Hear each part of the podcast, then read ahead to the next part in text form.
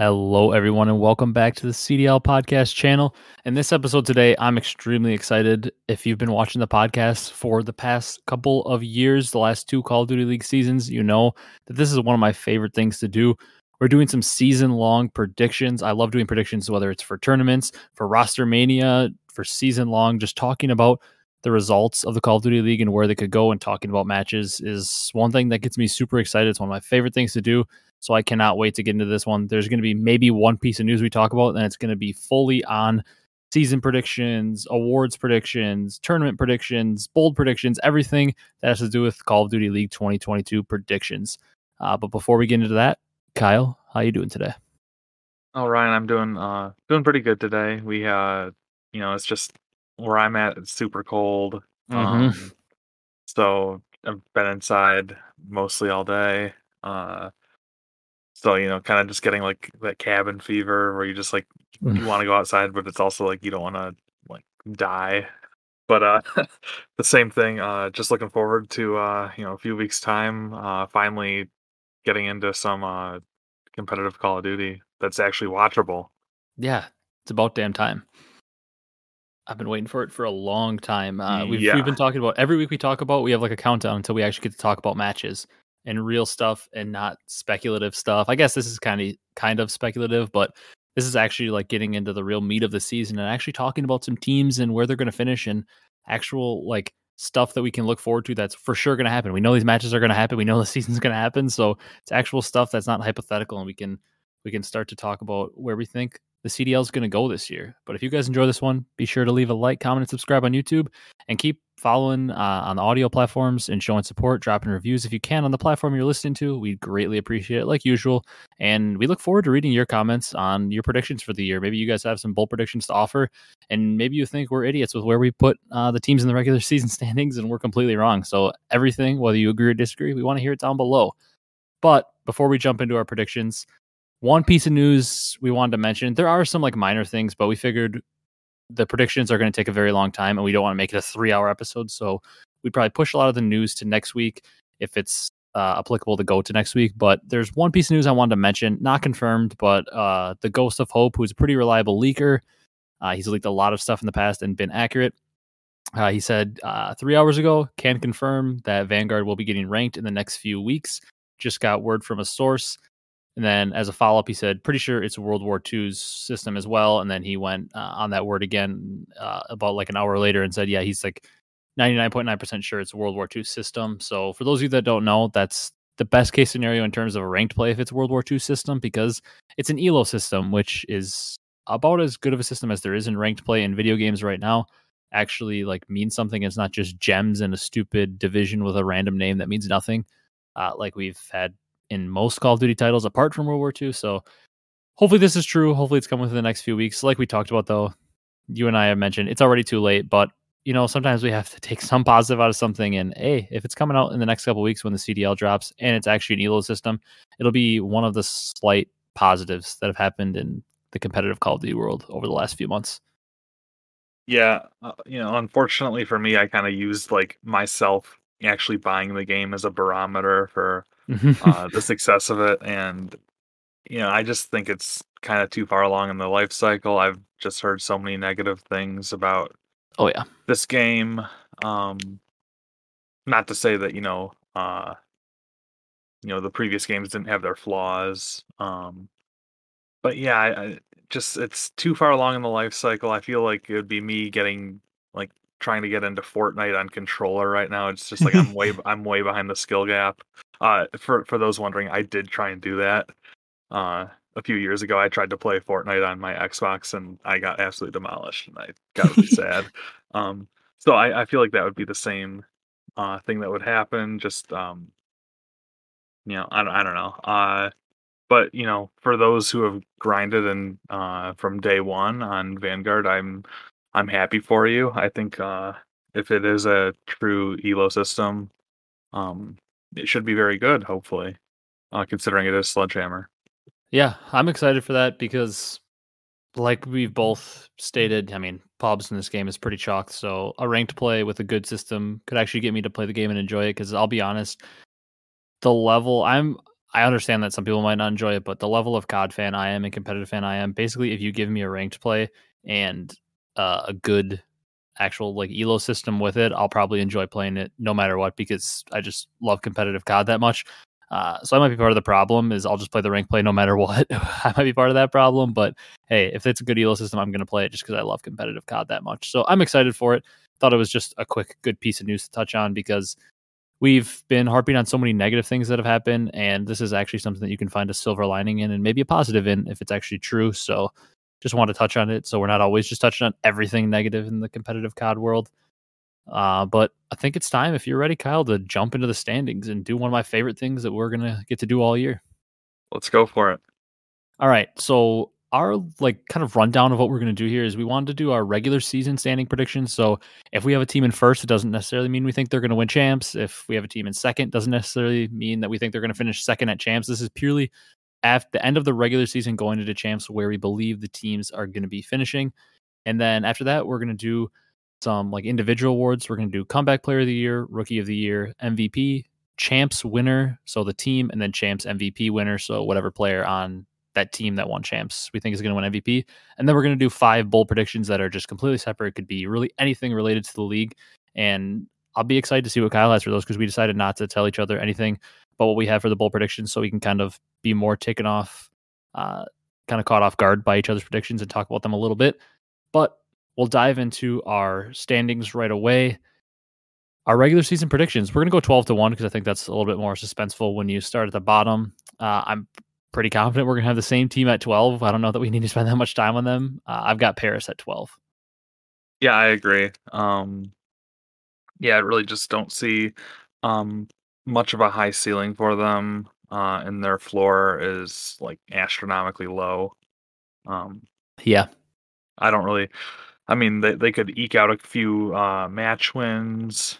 Um, I don't know. I don't really see them making too many, too much, too much noise. Mm-hmm. I will say the only positive for them is like in all their rosters that they've made, I guess their first one was a little bit more like iffy, like in Modern Warfare. But like last year, they picked up a bunch of mainstay pros that were consistently in the pro league, but they were like bottom bottom. And I guess the pros they picked up this year are pretty much all mainstays as well, but they're more maybe leaning towards the middle tier. So like not saying they're gonna do anything special, but I think maybe their floor might be a little higher than it's been in the past. Now that's maybe saying that their floor is like they'll win a couple more matches than they have in the past. I'm not saying they're gonna be anything special, but I do think that like guys like Temp and even John and Fellow. I'm not a big Decimate fan, but Temp, John, Fellow, I think those three are like teetering more towards the middle of the pack. So like more talented than the bottom that they usually have. So I think maybe they'll win a couple more matches, be a little bit more competitive. They won't get absolutely blown out of the water by the top teams. But yeah, I don't see much of a way that they get more than 12th. Maybe they find a way to finish like top eight at a major or something. But yeah, I, I think Paris is 12. All right. You want to move on to 11? Yeah, I don't have much else to say on Paris. I'm sorry yeah. for all you Parisians out there. hey, maybe they'll surprise us. It'd be fun if they did, because that means the league is ultra competitive. Paris is doing something and making any noise besides being last. But number 11, this is, I mean, honestly, I figured both of us were going to have Paris at 12, but I honestly think the rest of the list could pretty much differ because a lot of teams, I mean, I feel like the 9 through 11 spots are probably going to be the same, but teams might be flip flopped. And then honestly, the top is just a jumble. Like we could have people wherever. Uh, but who do you have at 11? I have Boston. Okay, I do as well. I thought maybe there's a chance you could put them at like 10, maybe 9, but I have them at 11 as well. Yeah, I'm I'm just not um, you know, obviously they're super late to the party with Rostermania. Um, you know, their roster has some you know, names with some potential upside. Obviously, you know, Methodz is a great pick for a, uh, you know, a mainstay back uh, you know, backline AR. Um, TJ has his moments as an SMG, um, but you know, with the Nero and Capsule, I, am not exactly sure where. Um, you know, they're they're largely unproven. Um, you know, on, on like when it comes to playing other pros, they have been scrimming decently. I will mm-hmm. I will give them that. Um, you know, they're holding their own. Uh, I just think the rest of the league is so competitive. Yeah. Um, that you know unfortunately they're gonna fall victim to the other teams just having you know, better players, I guess, for lack of a better term, or for lack of a better word. Um, hmm you know, that's not to say though that I don't think Boston couldn't, you know, potentially, you know, win a match or two at a at a major and start surprising some people. Um, but you know, just uh, in terms of where they fall in my power rankings, I have them at eleven. Yeah, I have them at 11 as well. I thought this would maybe be where we could differ because I could see like potentially putting them at like 10 maybe because of the fact that they have been scrimming pretty well. and people like Scump on the Optic podcast have been saying that they've been scrimming them tough. So I thought maybe there's a chance somebody might move them up and make make a little bold prediction. But I have them at 11 as well because I think the ceiling is a lot lower. Although I know absolutely nothing about Capsule, so he could end up being a freak and propel this team to a higher level because they do have some steady good players like like you said TJ he's maybe not like a world beater but he's a steady usually like pretty good SMG and we know Methodz is a pretty steady and solid AR so if guys like Nero and Capsule are able to somehow be extreme difference makers I can see a world where this team does propel um, not to the top of the league but I can see a world where they're maybe battling for that eight spot uh, all depending on those two but however it seems like TJ is going to flex for this team from what I'm hearing. So if Nero and Capsule are on the subs, two completely unproven players, it's a little scary because as we know, sub tends to be the most impactful position on the map. So if those two are really struggling, they're going to get dominated because we know how many teams have dominant sub pairs. So that's where I see them kind of falling short. Just complete unknowns at the sub position is is really tough to put your money on considering that I think we both would agree that there are a lot of teams that have dominant sub duos, and it, it's going to be pretty hard to win if your sub duo isn't putting up big numbers. Yeah, I agree with that. All right, number ten. Uh, let's see if we have our first differing opinion here. Who do you have at ten? Uh, I have the London Royal Ravens. Okay, so I don't have the Royal Ravens here. You know, everybody knows I'm pretty high on them. I have Surge here. Okay, I have yeah. Okay, so I, I feel like we might have them around the same area, but um. Oh, we'll see. Yeah. Um. so for Royal Ravens, I just um, I'll I'll just give a brief spiel on that. Uh, you know they have um, yeah, I guess you know they have Afro obviously, and then they have uh, Nasty and Gizmo, uh, two rookies coming Apparently, in. Apparently, like three hours ago, too, they just brought in Harry, who's like arguably the most talented European AM as their sub. Mhm. Just for information. yeah, I did, I did see that, and then um, and then obviously they they have a Trey Zero, uh, Mm-hmm. coming back after like a year hiatus from the pro league. Um, so you know they have a lot of, you know, I I think they're gonna have a lot of chemistry. Uh, you know, things going for them, going well for them. Uh, obviously being all like UK English players, uh, will be a big benefit for them. Uh, I just I'm not exactly you know, when I just look at all the other names of teams, I'm just not exactly sure that I I don't know. Maybe London's falling victim to like recency bias of like how how bad they've been for me, but I don't know. Uh, Mhm. I I I, re- I really would like to be proven wrong. I'm gonna say my thoughts on London because I went bold with them, but that's all I'll say.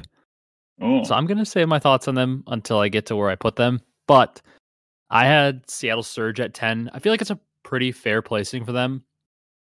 Uh, I do think that the Surge have a pretty big leg up from Boston and Paris in terms of where I think their ceiling is. I think that as we get to Surge, we get to a team that could potentially fight for the eighth spot a lot more than maybe Paris or Boston, because I do think a lot of people are picking Pred to be their rookie of the year. So if he's a rookie of the year contender, I would have to believe that Surge are at least like decent and potentially fighting for an eight spot and in making it to the playoffs. And people have been talking up Sib like he is the next great thing for two or three years, it seems like now. So if those two are as good as people say they are and both rookie of the year contenders, the Surge have to have a somewhat high of a ceiling because we know accuracy is a pretty steady uh, AR and he's pretty good at organization on the map. If he's able to get the players to listen to him, he's going to be solid. And then we know Mack also is a little bit up and down, but we know he can have big games. So this team seems like accuracy being steady, Mack being up and down, but having the potential to have big games. And then two guys who a lot of people are saying are rookie of the year favorites. It seems like, at least in my eyes, they should have a pretty high ceiling. I don't know that they'll reach that ceiling, but it seems like the talent is there, which is why I put them ahead of the other two because I just believe that if they all hit their peak, they're the team that could have the highest peak. yeah, that's fair. It's fair. All right. You want to move on to number nine? Yeah. So this is where I have uh, Seattle Surge. Um, Okay. I have Florida here. Yeah, I, I I was thinking once you said that you were going bold with London that you were going to be less uh less bullish on Florida, but uh yeah, Surge, um you know just not really um yeah, I, I just think they're going to be constantly in that bottom four uh fighting with the other three teams there for the you know to crack into the top 8 um you know, I I do think that uh it'll be good for them that they're uh you know that reportedly they're going to allow all 12 teams at the majors now um that they're going to revert back to uh yeah, that's a good know thing. yeah um just so you know they, they can get some LAN exposure um i'm a little bit more uh high on pred which is why i uh just have surge naturally a little bit higher That's fair. um I think Mack is a really solid, underrated player as well. Um, I think he's gonna he has the potential to do great things for this team as well. Um, Sib and accuracy, you know, the the concerns if they can get along, uh, you know, if if they can both put their egos to the side and you know come together for the benefit of the team will be uh, you know instrumental in in whether this team uh, you know thrives or dies, in my opinion. Uh, you know, I, I just think they might be like the first team out when it comes to the top eight. Yeah, I can definitely see that, and I like. I really, really, really like the placement of them at nine. Like I said, I battled with that because I do think that of our teams that we're viewing as maybe the bottom four or five teams, I do think they maybe have the highest ceiling potentially. So I like the placement of them at nine. I have no issue with that.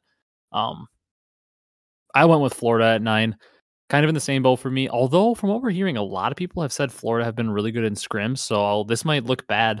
Uh, obviously, these predictions we might feel different after the opening weekend next weekend about them um uh, about them but that's why we're doing them first because it makes it a little more interesting when we haven't seen any gameplay just on paper our thoughts because if we see Florida look really good next week like a lot of people have been saying they are then we might think uh, to move them up or any team really if they look really good next week and we might want to move Well, them remember- up but Remember when they looked really good in the first weekend on Yeah, they beat uh, FaZe. Cold War?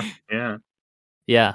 Uh, and then obviously we know their Cold War season was a pretty up and down, but mostly down season. Uh, but yeah, I have them at nine because I do feel like once again they were pretty much like the bubble team last year. They finished eighth and they basically just got the playoff spot because they were the best of the worst and they had en- enough of a gap from constantly finishing like top six at the majors and getting enough points stacked up to have a lead on the bottom four. And there was a pretty sizable gap. But I do think that the gap at the bottom has closed a lot. I think a lot more teams that were maybe at the bottom, like Surge uh, or maybe LAG or even London, have kind of closed that gap and at least made themselves uh, somewhat more competitive. And I don't know, Florida, I don't know that their roster changes made them any stronger than they were last year. I wasn't wowed by them, but apparently they've been playing good at scrim, so maybe they'll prove me wrong. But I have them at nine because I think their floor is probably higher than uh, Seattle, Boston, and Paris, who I've listed below them.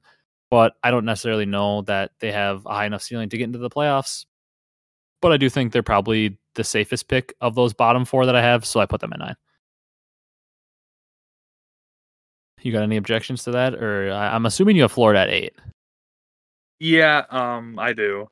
Uh, you know, the reasoning, um, you know, when it comes to all these like, you like, I, I guess I could be persuaded to like rearrange my seven through ten, really. Mm-hmm. Um, you know, just kind of looking like peering down at it right now. I'm like, yeah, I could see, you know, a musical spots scenario where it's like whatever way the the cookie crumbles for any of these teams could uh you know it might be you know in in my ideal world it would be you know it would come down to like the last few matches that they play Yeah, like a for, plan match almost.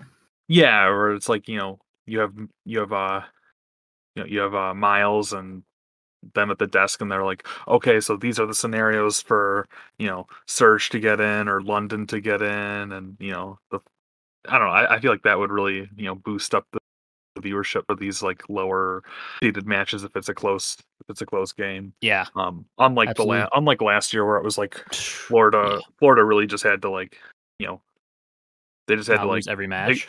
they just had to exist to Mhm. really make it into to champs. Um, But yeah, um, I guess uh, I don't really have any objections for you put having Mutineers at nine. Um,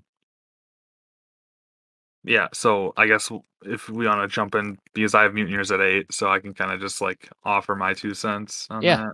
Go for it. Um, yeah, I just think that uh, you know, I think they're gonna be a, a halfway solid team this year. Um, if they can just limit the the peaks and valleys and be more consistent, I think that um, you know, should be that should be really good for them. Uh, instead of you know disappearing off the face of the earth for like a stage or two, and then kind of having these streaks where they win like three or four matches in a row. Um, you know, I'm not exactly sure if that even happened in Cold War, if they ever won three or four matches in a row. It just kind of feels like, you know, Florida would get relevant for a minute and then they would go away. And somehow they they wound Paris, they lost every time. Yeah, and, and then some and somehow they wound up with enough CDL points to to make it through. Um, which really just is an indictment on the bottom four teams, hmm especially like last year. But um I don't know, I'm I'm a little bit more high on the floor that the Mutineers have. Yeah, I agree Um, 100%. I think uh, you know Skyz delivers an excellent uh, presence with AR. Uh, obviously, Big Wake. You know this will be a, a really proving ground year for him. Um, you know, obviously he had a a boom onto the scene in Modern Warfare, and then he kind of disappeared. Uh, considering what people's expectations were in Cold War. Um, and then obviously they have Vivid now. Uh, I think he could be a game changer for this team. Absolutely. It's uh, it's just it, it's kind of weird. Um, I, I I guess I'm just a little bit higher on Mutineers than uh than you might be by by one spot. Yeah, I honestly when you like give your reasoning, it's basically like the same thing I'm thinking in my head with a higher floor, but not a super exciting roster. So they're on the like the fringe of that eight. I think we just put them in a different spot, but I think we almost have the same thoughts on them. Uh, it just so happens that I'm very high on my boy Afro in London, and Mhm. uh, you're not. So I think that's just the reason they're one spot lower. I feel like we have the same assessment, just happen to have them in one one spot different. But I mean, I guess like you said, you're you're eight through like eleven. You're pretty interchangeable with, or you're nine through eleven. I'm honestly pretty interchangeable with my seven through eleven. Uh, I'm really not all that convinced from like once I hit my top six, I'm pretty convinced those teams are going to be the top six. They're definitely not going to be one team is going to sneak in there that you don't expect. That always happens, but I'm pretty convinced that my top six are going to be in the playoffs. It's just from that seven to eleven range. I, I'm pretty confident in Paris at twelve, but that seven to 11 Mhm. range, I'm I'm really really really lost. But I ordered them this way almost by ceiling and floor, kind of like where I thought the most consistent teams would be. That's why my eight is LAG. Okay. Uh, I think that the ceiling for London is higher, but I do think the floor for LAG is probably higher than London. But I decided to go with LAG because I wanted to be bold and really double down on my London being uh, pretty good this year. So I went with LAG at eight. I do think that they could make this prediction look stupid because, as we know, the roles on this team of almost any team seem to just fit like a puzzle piece. Like the true flex and gunless, the true leader in main AR and slasher, uh, your entry, just fast paced sub in ASIM, and then your support slash slaying sub uh, in Huke that can roll the map. Like the roles seem to fit perfectly. Everything seems to be perfect and poised for this team to really make some noise. They're all almost on a revenge year. They all felt maybe a little disrespected from last year and maybe feel like they have something to prove. Seems like everything's in place for them. But for some reason, you just look at them and you're like, there's a reason they all have something to prove. Maybe they all struggled for a reason. We know Slasher and Gunless relationship in the past has been pretty bad as teammates. They won a lot, but then they butt heads. Like there's a lot of reasons to believe in this team, but they also feel like they have the most reasons reasons to not believe in them of the top teams. So for that reason, just just to be safe, I put them a little lower. But I feel like they're a team that could make this prediction look stupid and really finish up there. It's just a matter of, of if they can stay on the same page and keep the team chemistry high. But I do think they have a lot of talent, which is why I, I had to at least put them at eight. Uh, so that way I think they're going to make the playoffs. Do you? I have a quick question on your LAG. Do you think if we were playing a game that was like a little bit less mixy and more traditional, would LAG go up in your rankings any bit? Yeah, I think they would. I guess I, I'd have to really like sit down and think about the teams I have above them, but I like initial gut reaction, I would say yes because I feel like Gunless and Slasher thrive in that. Like that's what World War II was when they were on that Rise team with Loony really like holding on the structure. And then that's when TJ was at his peak. He was an extremely good sub on that team. Like mm-hmm. and Gunless was like the best player in the game. I feel like that game was so structured, slower paced, and that's why they were so good. I, I definitely feel like if this was even more like a Cold War where it's more structured, I feel like this team would be a lot better than they would be in this game. Interesting. I, that's just like because you were talking about like the pieces of the puzzle fitting so well together, and and unfortunately, I mean, in this game, it might not matter. yeah, I mean, it could it could be where like it's just like a bashing heads, go go go, like you know, I don't know, like as opposed to where like you know teams get set up and it's more traditional where you can like predict spawns easier, and mm-hmm. I don't know, just punish teams like, for pushing the wrong things and not rotating. Right. Yeah, yeah. I feel like this team would be perfect in a in a more traditional game because they are built a lot like that Rise team in World War II that dominated a traditional game like that. But that's that, that's a good point. Uh, I do think they'd move up in the standings, but obviously there's no way to tell unless we get this team on a regular game. But I, I do think they're going to be a very good team this year, and I think that they could make this prediction look stupid and be in like the top six plus. But I didn't want to put them too high because I also think like they're one of the most volatile teams. Like they have the talent to be right up there and maybe win an event, but also if team chemistry goes wrong and they start having disagreements, you could see them plummeting to the bottom. That's very know. true. But that's why I have them at eight. You ready to get to seven? Yep. This is where I have London. I knew you were probably getting nervous. Okay. I was going to put them too high, but I put them at seven. I was going to put them at eight, but I, I thought, why not go a little bolder, not just put them as sneaking into the playoffs, put them actually firmly in the playoffs like I said, I've been talking about a lot ceiling floor. Don't want to harp on it too much, but I got London at seven because I think their ceiling is ridiculous. I think uh, we'll get into this maybe a little bit later, but I think Afro could establish himself potentially as one of the better subs in the league, one of the top subs. Uh, apparently, Nasty's going to be playing flex. I thought this whole time he was going to be a sub, but I guess I heard that he might be playing flex. I didn't know that.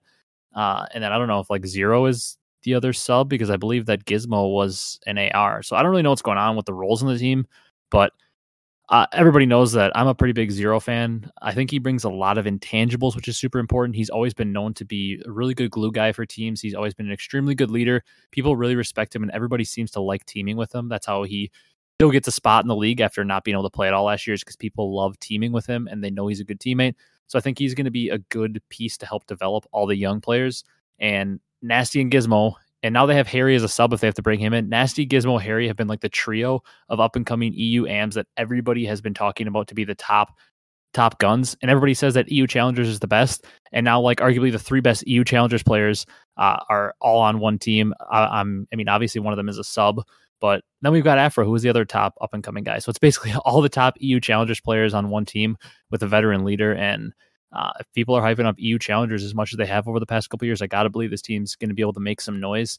And I feel like they got to be bringing the passion because a lot of these teams have older players that have been playing forever, and maybe they just don't have that fire. This team might be grinding for unlimited hours a day, and they're going to have the passion. And uh, I'm super high on Afro, so therefore I got to go all in on this team. And I'm, I'm putting them in the playoffs at seven.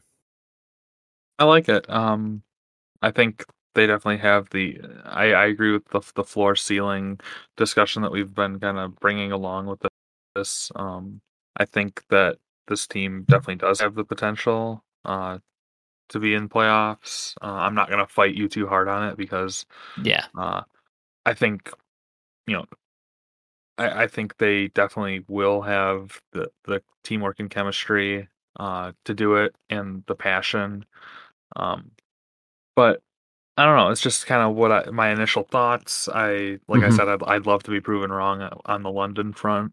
Um, but yeah, uh, I I don't I I don't seven is about as high as I would be willing to. Yeah, that's fair. Slot them at, at least in this preseason discussion. Like, uh, if we talk after like, you know, midway through stage one or something, and they're looking phenomenal or something and they've beaten like a couple big teams, then maybe we could like then maybe, you know, we open up like the top six discussion or something. But like yeah. just as easily if they're like just getting blown out or if they're losing uh, in bad ways, then we would have to look at like the bottom four discussion. I just think Absolutely. it's like such such a wide range of positions they could find themselves in at the end of the season, um, points wise. So Um, yeah, like I said, not going to fight you too hard. Uh, I like it. I think the other reason I might be putting them at seven, wanting them at seven, even is because in that first Modern Warfare season, London wasn't really that great, but they're you know able to finish out the year strong, get a top four at champs, and the fans were going crazy. Last year, they literally started the league like they didn't win a match in all of stage one when they sub in Hagi and everything, and the fans were still pretty passionate. Like on Twitter, the London fans are loud. In our comment section, they're loud. They like come out and they support their team, and they've been pretty bad for two years, and they've constantly supported them. So I think for the league's sake, it'd be awesome if London was good because I think their fans are loud. We know at events they're like the best fan base. They show out the best for events, and they are the loudest at those events. And they're vocal on social media. They seem to be a pretty rabid fan base. So I think it'd be very good for the league if London was maybe not like a top team, but if they're at least competing for the playoffs and find themselves at champs and like at least a contending team that, you know, could be that dark horse team to make a top four run at a tournament or something, even if it's not a, a run to win a tournament, but they're able to make a top four run and make a Sunday or something at a tournament. I think I think it'd be really good for the league because we know how crazy those fans are. So I'd also like to see it. I, I'm kind of rooting for London a little bit this year. They're one of my teams that I'm probably going to be rooting for in most matches, I think. All right. Ready to move on to number six, where well, I, mean, I don't I get to pick a number seven. didn't say your number seven, did you? no, I I, I have uh, about London.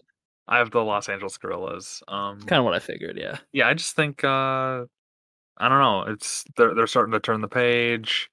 Um, I I agree with what you said about Guerrillas. With they could uh you know they could find themselves having team chemistry and vibes issues uh, just as easily as they could find themselves you know rocking the world and like being a you know a potential top five top six team mm-hmm. uh, in people's minds um you know similar I, I guess my argument for them is very similar as it was just a minute ago with london like i could see them you know being a top five team, or I could see them being a bottom four team. Like it's just such a wide range, and we don't really know uh, exactly how they play in a competitive sense. We don't know how, how, any of these teams play in a competitive sense yet. Um, so mm-hmm. this is mm-hmm. more just like my gut reactions.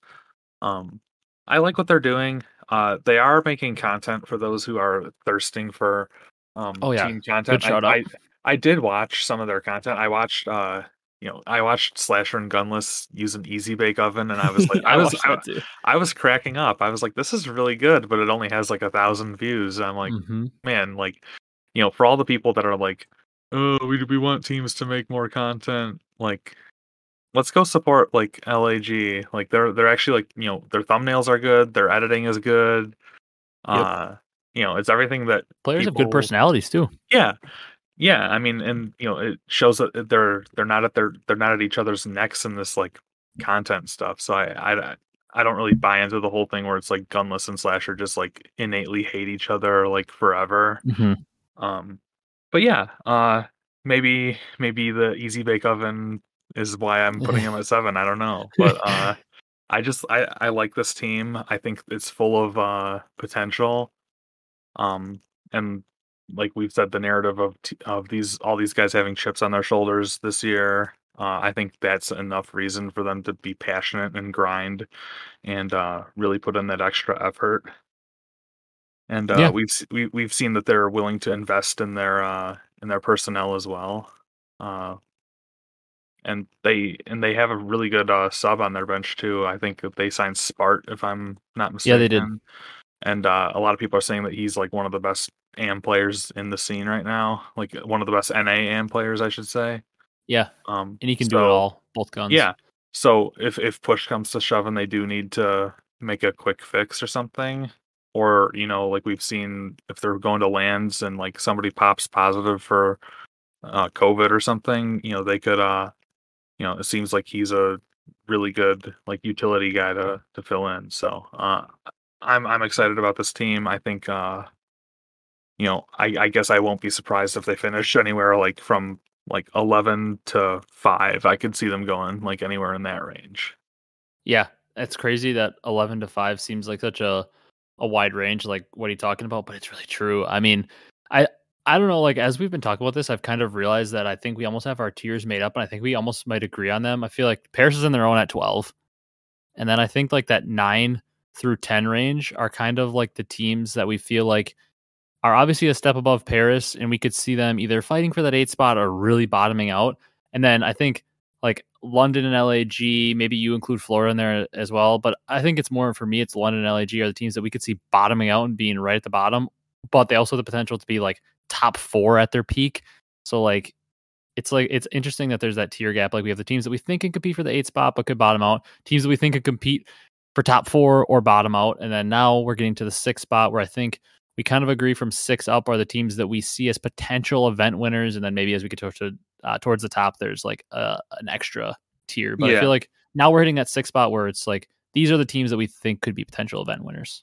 True. And this is like this is also where we think people are going to be at the end of the regular season with points. So like that's not to say that I don't think like London couldn't pop off and like be really mm-hmm. good for like a stage and a half, but then they could also fade super hard or same with Guerrillas, like they could they could make like a grand final and then like disappear for the rest of the year or something. Yeah, like. this is not our champ standings. Yeah, exactly. Like so, if, if you have a team two doesn't mean you think they're going to finish second. They could finish fourth or something, and your fourth yeah. place team could finish second or maybe even win it. Like this is just where we think teams are going to be at the end of the regular season, and that's that's a good shout out too because it's definitely a crucial part of these standings.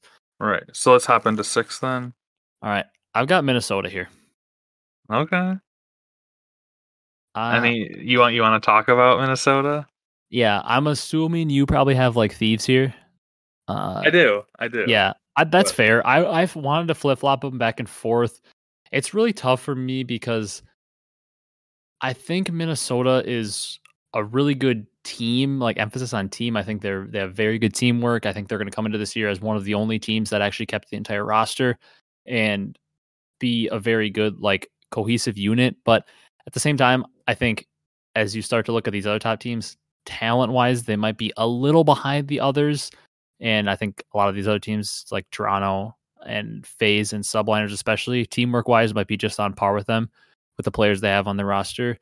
Uh, especially because Toronto and FaZe are also carrying over the same roster. And then, I mean, New York, we've got Crim and Clay. We know how uh, how their leadership works, but I feel like Minnesota.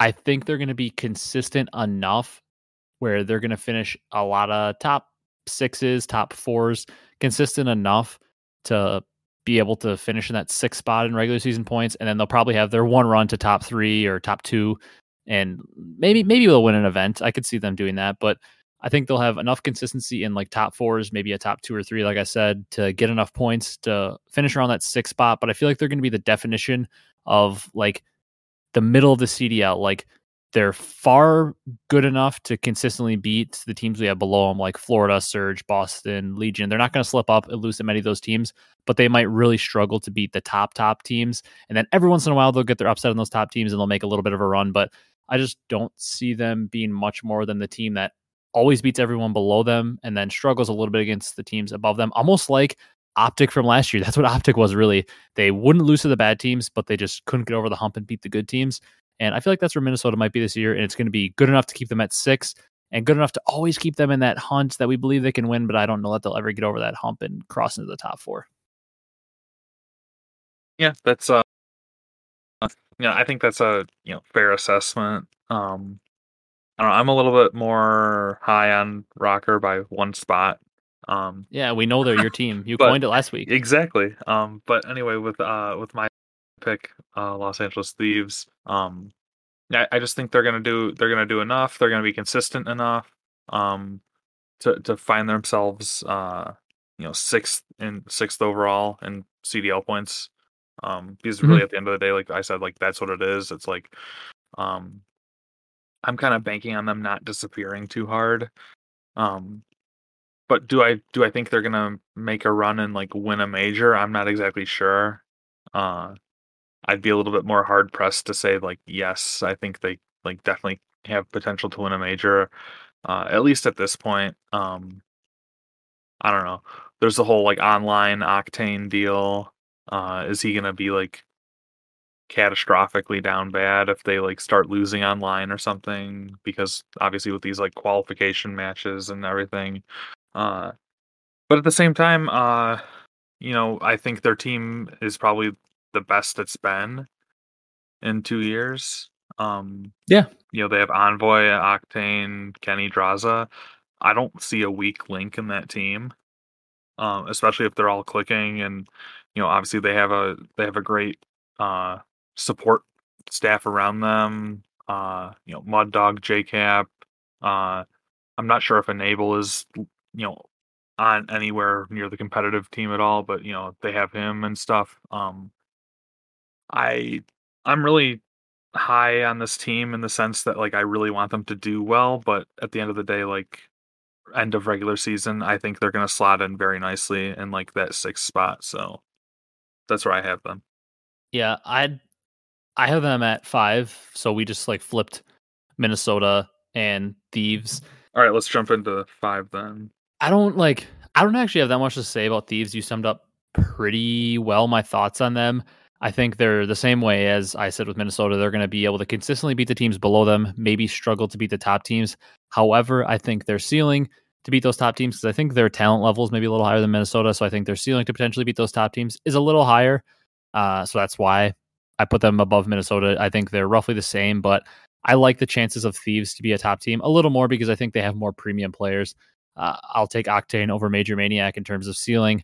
And then with the subs, I do think Standy probably is the best sub between the two teams, but I also like uh, Envoy Drazah, I think has a high, high, high ceiling. And then Priest on Kenny, man, two true good flexes, but you know, I'm going to go for Kenny on that one. I just feel like talent wise, there's a slight edge I give to Thieves, which is why I'll put them ahead of them. But I think they're pretty much the same team in my eyes. They're both teams that are in the middle. They're going to beat the teams below them, struggle against the teams above them. And they're like in a tier of their own, kind of in the five, six. And ceiling wise, I just like Thieves, so I put them five, swapped it. That's, I, I pretty much agree with your assessment on them, though. Yeah, maybe I'm drinking the the my ROKKR Kool Aid too much. um, especially just like the warm and fuzzy feelings they left me with at the end of last season. yeah. Uh, but yeah, I mean, anytime your team, uh, they are my team, uh, yeah. win a major uh, in front of a live audience crowd, uh, it's just an incredible feeling. Uh, um, yeah. So anyway, um, yeah, I just, yeah, I'm still, I'm kind of tempering my expectations though. I definitely um you know, I I could be persuaded to, you know, flip flop 5 6. Um not that I think it's going to come down to like a head head to head matchup versus Thieves and ROKKR. Um I just think that the uh, that uh that ROKKR have the potential to make maybe like one more win or one more push um when it comes to like their teamwork and you know what we've seen in the past that they're they're a proven squad. Um, so I I could see them maybe like late season being like seventh and then making the push up to five, like leapfrogging mm-hmm. guerrillas and thieves or something. Yeah. Um, at the same time, I could see them starting out strong and finishing strong and being like a really a really good like f- four to five team. Um, but at the end of the day, I, I just think that uh, you know, I at least preseason ranking them where I think they're going to finish. I think five is a reasonable expectation. Yeah, I'd agree. Um, you know, I I don't know. I guess I'm just uh I guess I'm a little bit more bullish on these other teams to be like powerhouse point getters. Um not to say yeah. that I think like I don't know. Um yeah, I'll I'll just leave it at that, I guess. Yeah, I mean, I think the four teams that we're both we both have the same four teams, maybe not in the same order, but we have the same top four teams. I think we probably both agree that those top four teams, I think, are going to consistently finish higher in tournaments. Maybe they're not going to finish ahead of Minnesota in every tournament, but they're probably consistently going to be in more finals and more top threes, which is just going to accumulate more points. And that's what this list is. It's regular season standings. So who accumulates the most points? And think we think that these top four teams are going to finish just ahead of Thieves in Minnesota in more events than not, which is where you're going to accrue the most points. So uh, I would think that we have the same number four team, but we'll see. Who do you have it for? I have the New York Subliners. I have Ultra. Okay. Um. So I'll just go ahead with uh with Subliners, I guess. Um. This is shocking. I thought you'd have Subliners higher than me. Yeah, I I don't know. I'm I'm kind of like Eh, with you picked the them whole... in, that, in our way, way, way early predictions. I think you picked them to win champs when we were saying FaZe's off limits. Yeah, I mean that's that's potentially. Uh, I just think with like you know where they're going to slot in going into champs. I think they're going to Mhm. fall outside of those like um you know they're going to fall on like the four four-ish area. Um I think they'll they'll probably be clear of you know the five six teams by you know a couple matches worth of points. Um I think this is really where the the next tier starts um in my eyes, I guess. Um we can kind of retroactively debate that, but uh yeah, subliners um I don't know. I'm not I don't really I don't really know what to make of them. All I know is that they have a really good team. Um like I can't point to one player on the team and be like, "Oh yeah, that's going to be the deciding factor on you know, if they win or not or if they're successful or not." I think it really comes down to all four players um you know, gelling together well. You know, Mhm. as important as Hydra is to the SMG, I think Neptune is just as important. Um, he's gonna have to, you know, be better than he was last year, and you know he was pretty good last year, but he's gonna have to be even better if the if they're gonna be a top four team. Uh, I think Clay and Krim, you know, they're gonna have to do everything that they that they've you know historically done, um, and then they're also gonna have to, you know, take into account, you know, that they have a young SMG duo ahead of them. Like they're gonna have to, you know, continue to teach them the right ways to play, and especially with like this game being as like, you know, we've heard it mixy as it is. Uh, Mhm. You know, it's not in a sense a traditional Call of Duty. I mean, it is boots on the ground, but like the whole spawns and like we still don't have a third game mode. Uh, so I don't know, just like taking some like other things into account. I just think that this is where New York should slot in. Yeah, I don't disagree with that. The only reason I have Toronto here is because I think we're honestly splitting hairs between these top four teams. I think these top four teams are all legitimate title and champs contenders. It's just honestly comes down to your gut feeling, really, in my opinion. I think all Yep. four of these teams, I think, I mean, spoiler alert, but I think FaZe has to be your one going into the year. Uh, and then I think your two through four are your debatable ones. And I think between the three teams, it's pretty much you can throw them wherever you want and make your decision. It's no like really clear like when you hear I have Ultra at four and I hear you have Subliners at four. I don't think either of us can be like, what? Like, what are you talking about? It's pretty pretty much just a toss up between these three teams, two through four. And I mean, I don't know, unless you're going really bold and putting somebody else at one. I think this this two through four is pretty much just a mix. And for some reason, my gut's telling me that Ultra, maybe after last year and all the second places might be a little upset. Maybe they'll start a little slow. We're hearing they're maybe not scrimming. Maybe that's going to cause them to start slow. So I don't know. For that reason, I just have some weird feeling about Ultra this year that they're maybe going to struggle a little bit. And by struggle, I mean not finish second and like every event like they did last year. And that'll cause them to be four. But I think they're going to be super consistent, finishing top four at least at most tournaments, which is going to slot them in at the four spot. I still feel very confident this team is going to be uh, a title contender in every major. I don't see that changing unless something crazy happens. So that's why I got them at four. I just think they're the team that scares me the most and has the most questions. So I've got them at the four spot. All right. You ready to jump to number three? Three, yep. I have Optic here. Okay, I have Ultra. Okay. I figured you'd have Ultra here, but uh, I'll jump into Optic first because we've, I mean, we've touched on Ultra, but we haven't touched on Optic at all yet. Uh, I've got them here because, well, I mean, I think we both have, or at least I have, I've already revealed I have FaZe at one, so I, I clearly have New York at two. That means, and I'll just talk about like the comparison in them, and then just kill two birds with one stone there, so we can move on to our other predictions.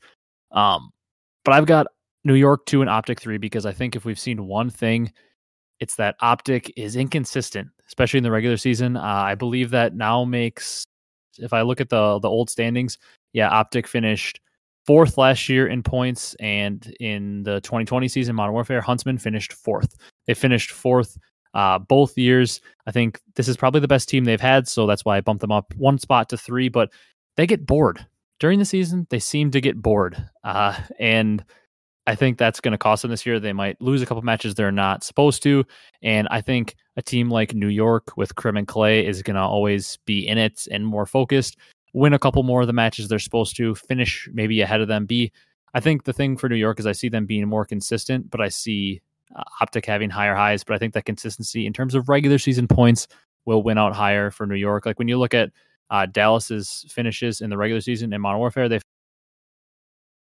finished second. I mean, you would think that Dallas finished way below Toronto, right? Well, no, they actually only finished 15 points behind them in third in the regular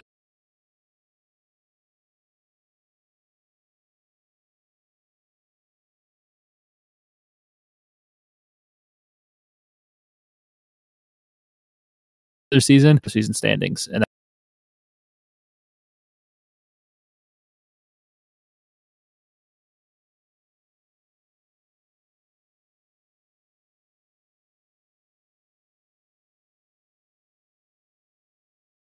that's Crim second.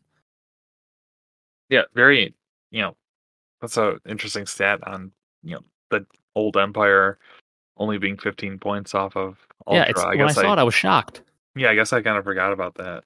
Yeah, Um, yeah, uh, for me, Ultra three. Um, I don't know. I'm just kind of like you said, we're splitting hairs when it comes to this. It's uh, there's really not a wrong answer in my opinion. yeah. Um, I don't know. I'm just.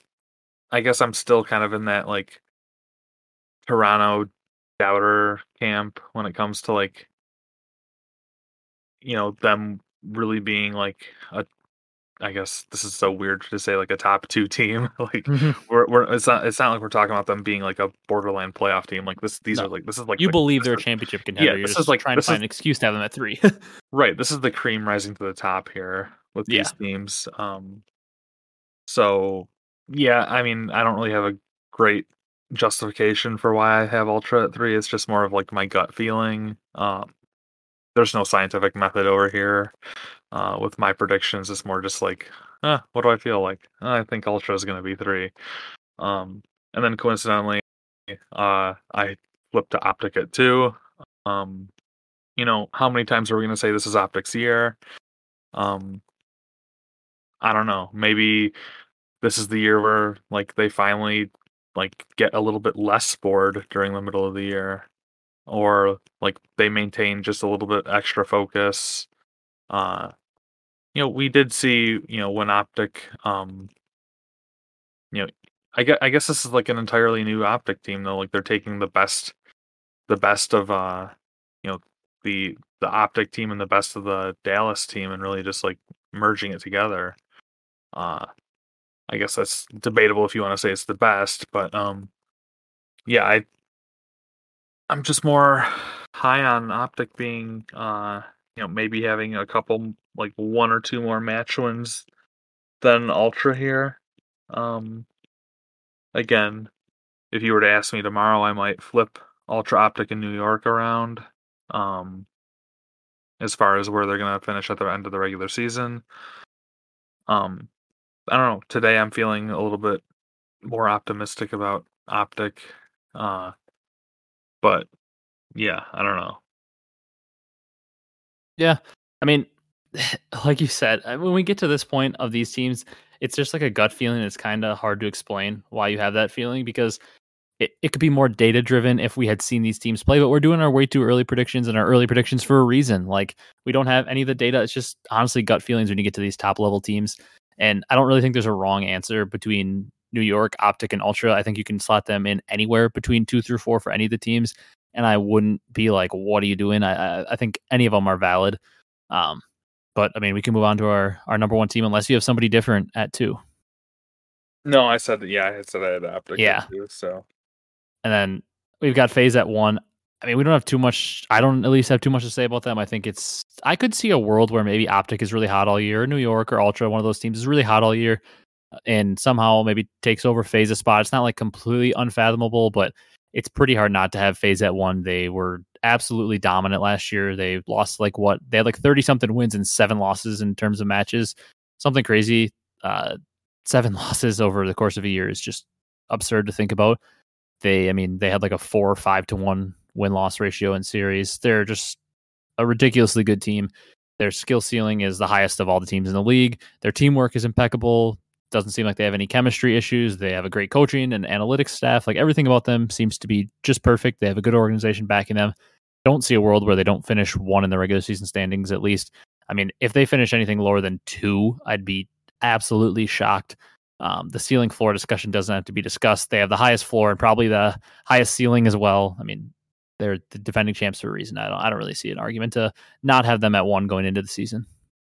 Yeah, exactly. Like you said, um, I, I just don't see a world where, uh, you know, FaZe won't, you know, just win that many more matches to, you know, fall into the number one seed going into champs. Yeah, like um, where other teams might have struggles, I think they're just going to be so consistent. Yeah, exactly. Um, and you know, this is kind of funny because like they're our number one team, and we probably have like the least like glowing things to say, but it's just like this is the FaZe dynasty that we were, you know, promised with like what our Arcitys wants and yeah. clearly what the rest the other three of the players want. They want to be considered one of the greatest teams of all time, and I think they're, you know, well on the way to doing that. Um, mm-hmm. You could argue that they already have done that just by their Cold War performance alone. Um, I think I definitely think there's an argument to be made, like especially when we look back on like the Cole dynasty and stuff. Like they only lasted for like a game and a half or so, like as a as a you know cohesive unit or something. Like when it comes down to like a time frame. So, you know, really all FaZe has to do is like last an entire another title, and then they could you know argue that they're one of the greatest dynasties of all time. Yeah, yeah, I fully agree with that. I mean, I don't have much else to say about FaZe If we just want a quick run, just list out our list, each of us, and then go on to our next part, I'm I'm good with that. Yeah. So why don't you run through yours first? All right, top to bottom, I'm going for regular season standings. FaZe, New York, Optic Chicago, Toronto Ultra, LA Thieves, Minnesota ROKKR, London Royal Ravens, Los Angeles Guerrillas, Florida Mutineers, Seattle Surge, Boston Breach, and Paris Legion. And for mine, I'm going Atlanta FaZe, Optic Texas, Toronto Ultra, New York Subliners, Minnesota ROKKR, Los Angeles Thieves, Los Angeles Guerrillas, Florida Mutineers, Seattle Surge, the London Royal Ravens, Boston Breach, and the Paris Legion. oh, Paris. Always starting at 12. All right. Now we're going to move into our individual player predictions. Like I mentioned in kind of the opening, we got five individual awards. I guess one of them is the team we think is going to win champs, but kind of like I guess technically they're not going to name like a comeback player of the year, and they didn't even name a rookie of the year this year. So who knows if they're actually going to do that? But we're going to do it anyways, and you can kind of judge. I mean, usually it's pretty obvious who the rookie of the year would be, and uh, like you can kind of like judge a couple maybe comeback players of the year. But I think we're going for maybe like the least sought after awards towards the top. We'll start with uh, start with comeback player of the year. Kind of an interesting one because there can be a lot of different criteria you can use to define this, where rookie of the year and MVP are more clear. Rookie of the year pretty much obviously goes to the most impactful rookie, MVP going to the most impactful or best player. Those are pretty obvious. Comeback player is a little different. It could be a player that was in the league and is going to step up big time, uh, like a veteran, or maybe somebody that had a down year last year and they're going to bounce back big time. I listed a couple honorable mentions of players that were in my thoughts, and then I have my comeback player of the year. Uh, so for me, my comeback player of the year I listed is zero. Obviously, I'm pretty high on London. As I said, I put them in the playoffs when I don't think a lot of people probably are. And I think a catalyst of that is going to be zero having maybe not like a insane year where he's a top player, but I think he's going to be a consistent, steady player. That is the reason that they're in a lot of series and maybe win or keep a lot of series competitive is because he's like the staple and glue of their team. And I think that's going to earn him a comeback player of the year spot. I have some honorable mentions, but I want to see who you have first before I mention them. Yeah, so my uh, comeback player of the year is a guy that um, you know I'm a little bit more high on their team. Uh, you know, he really kind of had a shaky Cold War year. Um, there was a lot of negativity on his name, uh, you know, for a while. Um, but that that would be another none other than uh, Huke Cuyler Garland. Okay, I actually thought you were going to say Priestahh for a second. No, I I don't know if I mean, yeah, I don't I don't know if Priestahh really. To me, he didn't really fall into that category of like. I mean, yeah, he won an event. Yeah, and I don't know. I mean, that would be more along the lines of like MVP for me. Like if he was to like come out and have like a, a year like that. But anyway, like Huke, I think, uh, you know, if this team, if this uh, Guerrillas team is gonna um, you know, be as good as we think they could be, Uh, I think that Huke's really going to have to, um, you know, shake off the dust and really, you know, be the guy that we saw in stage one of Cold War, like just the absolute menace on the map, uh, a Mm. slaying machine.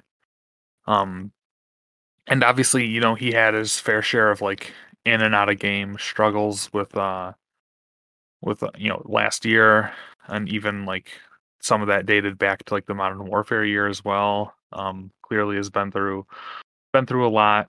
Um, and I would just you know I maybe this is just me more like rooting for the guy.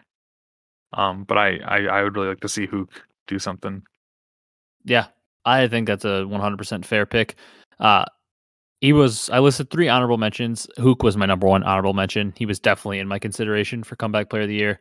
Uh, obviously, with a pretty down year last year and poised to make a good comeback. I had Neptune as well, which I think is a little bit of a different one because he didn't have a bad le- year last year, but I think he was lower than a lot of people expected him to be. Like people thought he was going to come in and be the next Shotzzy coming from Halo, and he definitely wasn't that. But he was a solid player. But I really think he could ascend to a top tier sub this year if New York uh, has the year that we think they could have.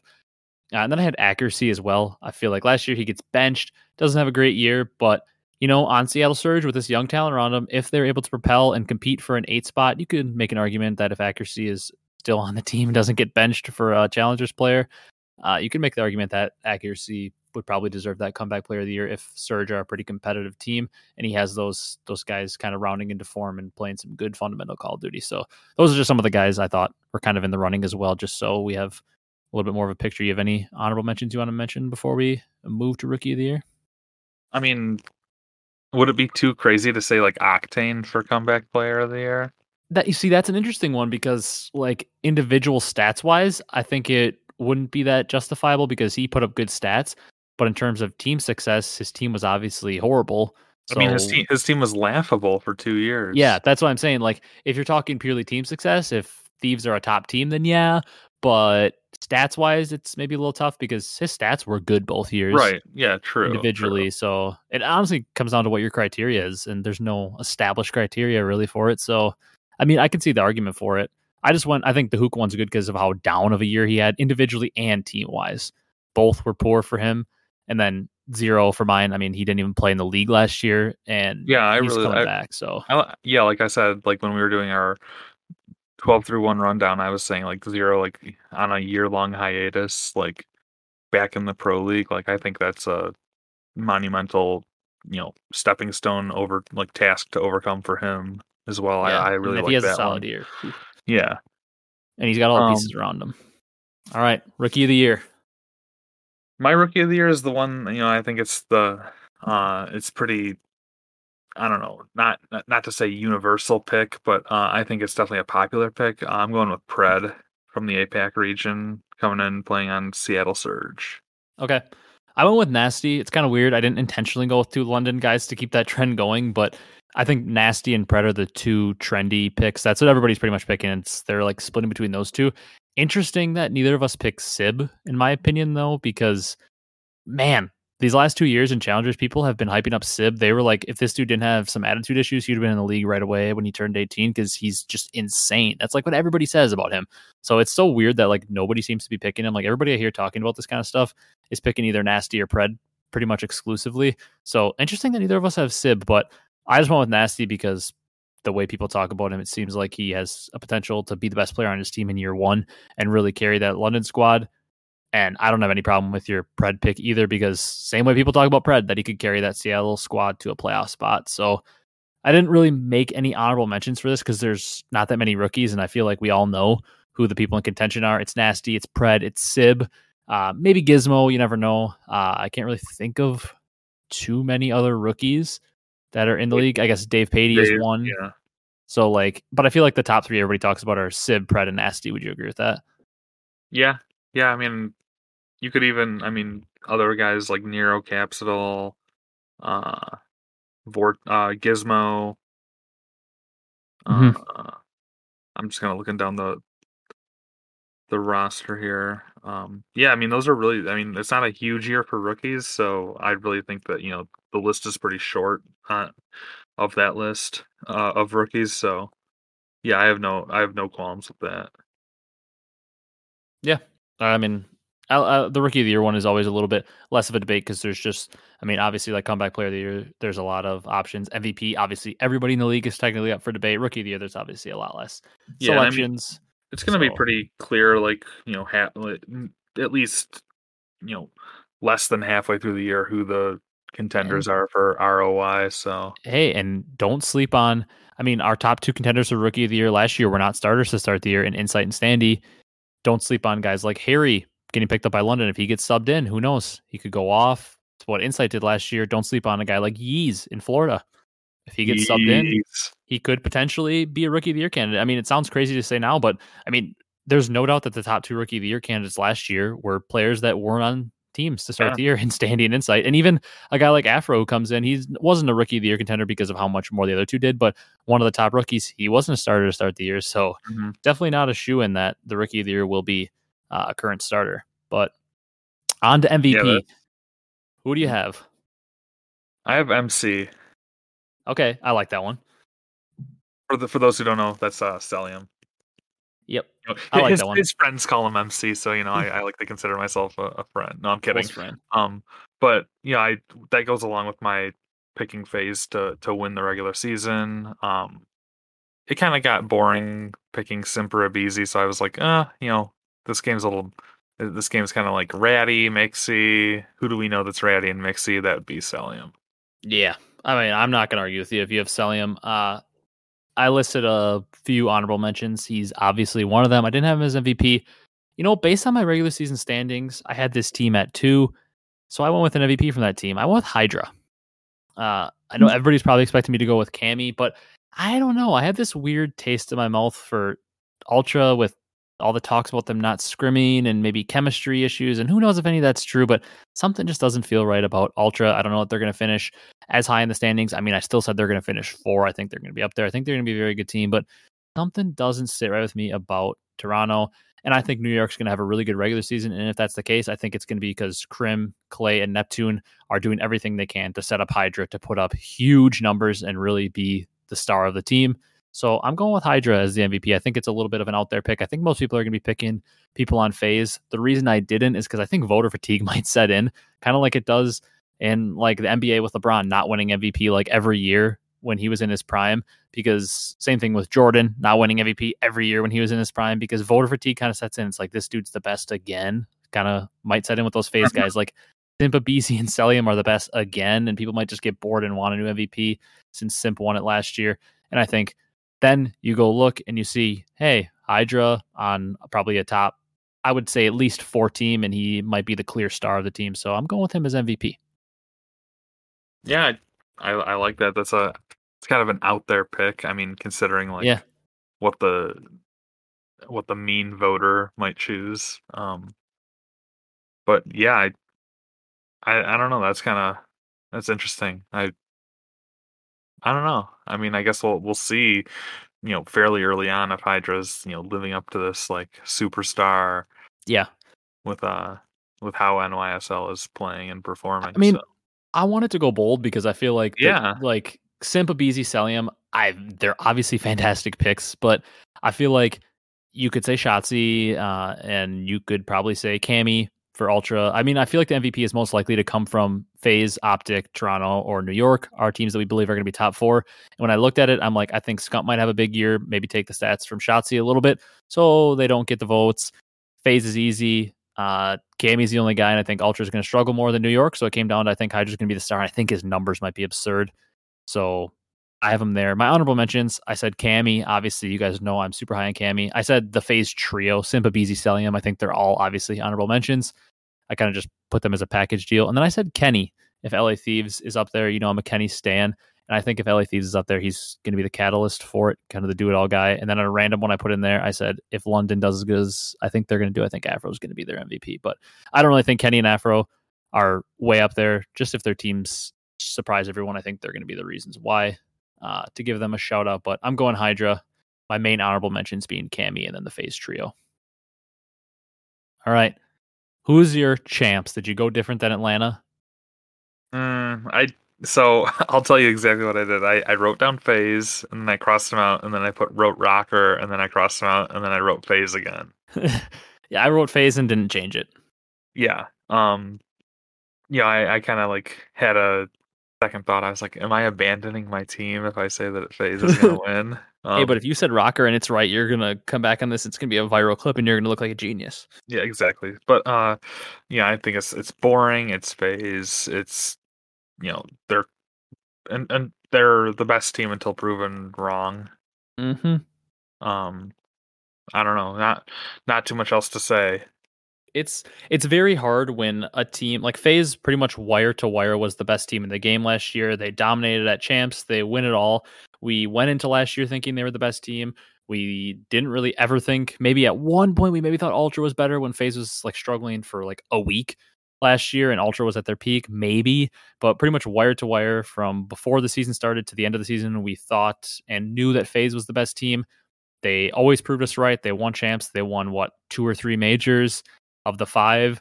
Three. Uh, yeah, three of the five majors plus champs. So four of the six events they won, regular season, everything. They were dominant. Got to believe they're going to do that again. I'm not like 100% confident FaZe will win champs. Like I can see, you know, Optic, Toronto, New York, even maybe your ROKKR or Thieves, maybe a long shot LAG potentially sneaking up in there and having a chance to win it. But I don't see how I can't have FaZe as the favorite. So I went with them as well. Then for my champs MVP, I went with Cellium. Uh, Okay. I think voter fatigue is going to set in again. I think Simp and Abezy, Abezy won the champs MVP last year. Uh, Simp obviously won the regular season MVP last year. Cellium hasn't really gotten his recognition yet. Arcitys, unfortunately for him, probably won't ever get that recognition because he has all these crackheads running in front of him, getting all the stats. while he just uh, directs the troops, hold down uh, the lines of sight. You know, he does everything that you need, and he's a large reason why they win games. Problem is, his stats don't necessarily show, and a lot of MVPs and stuff go based on your stats.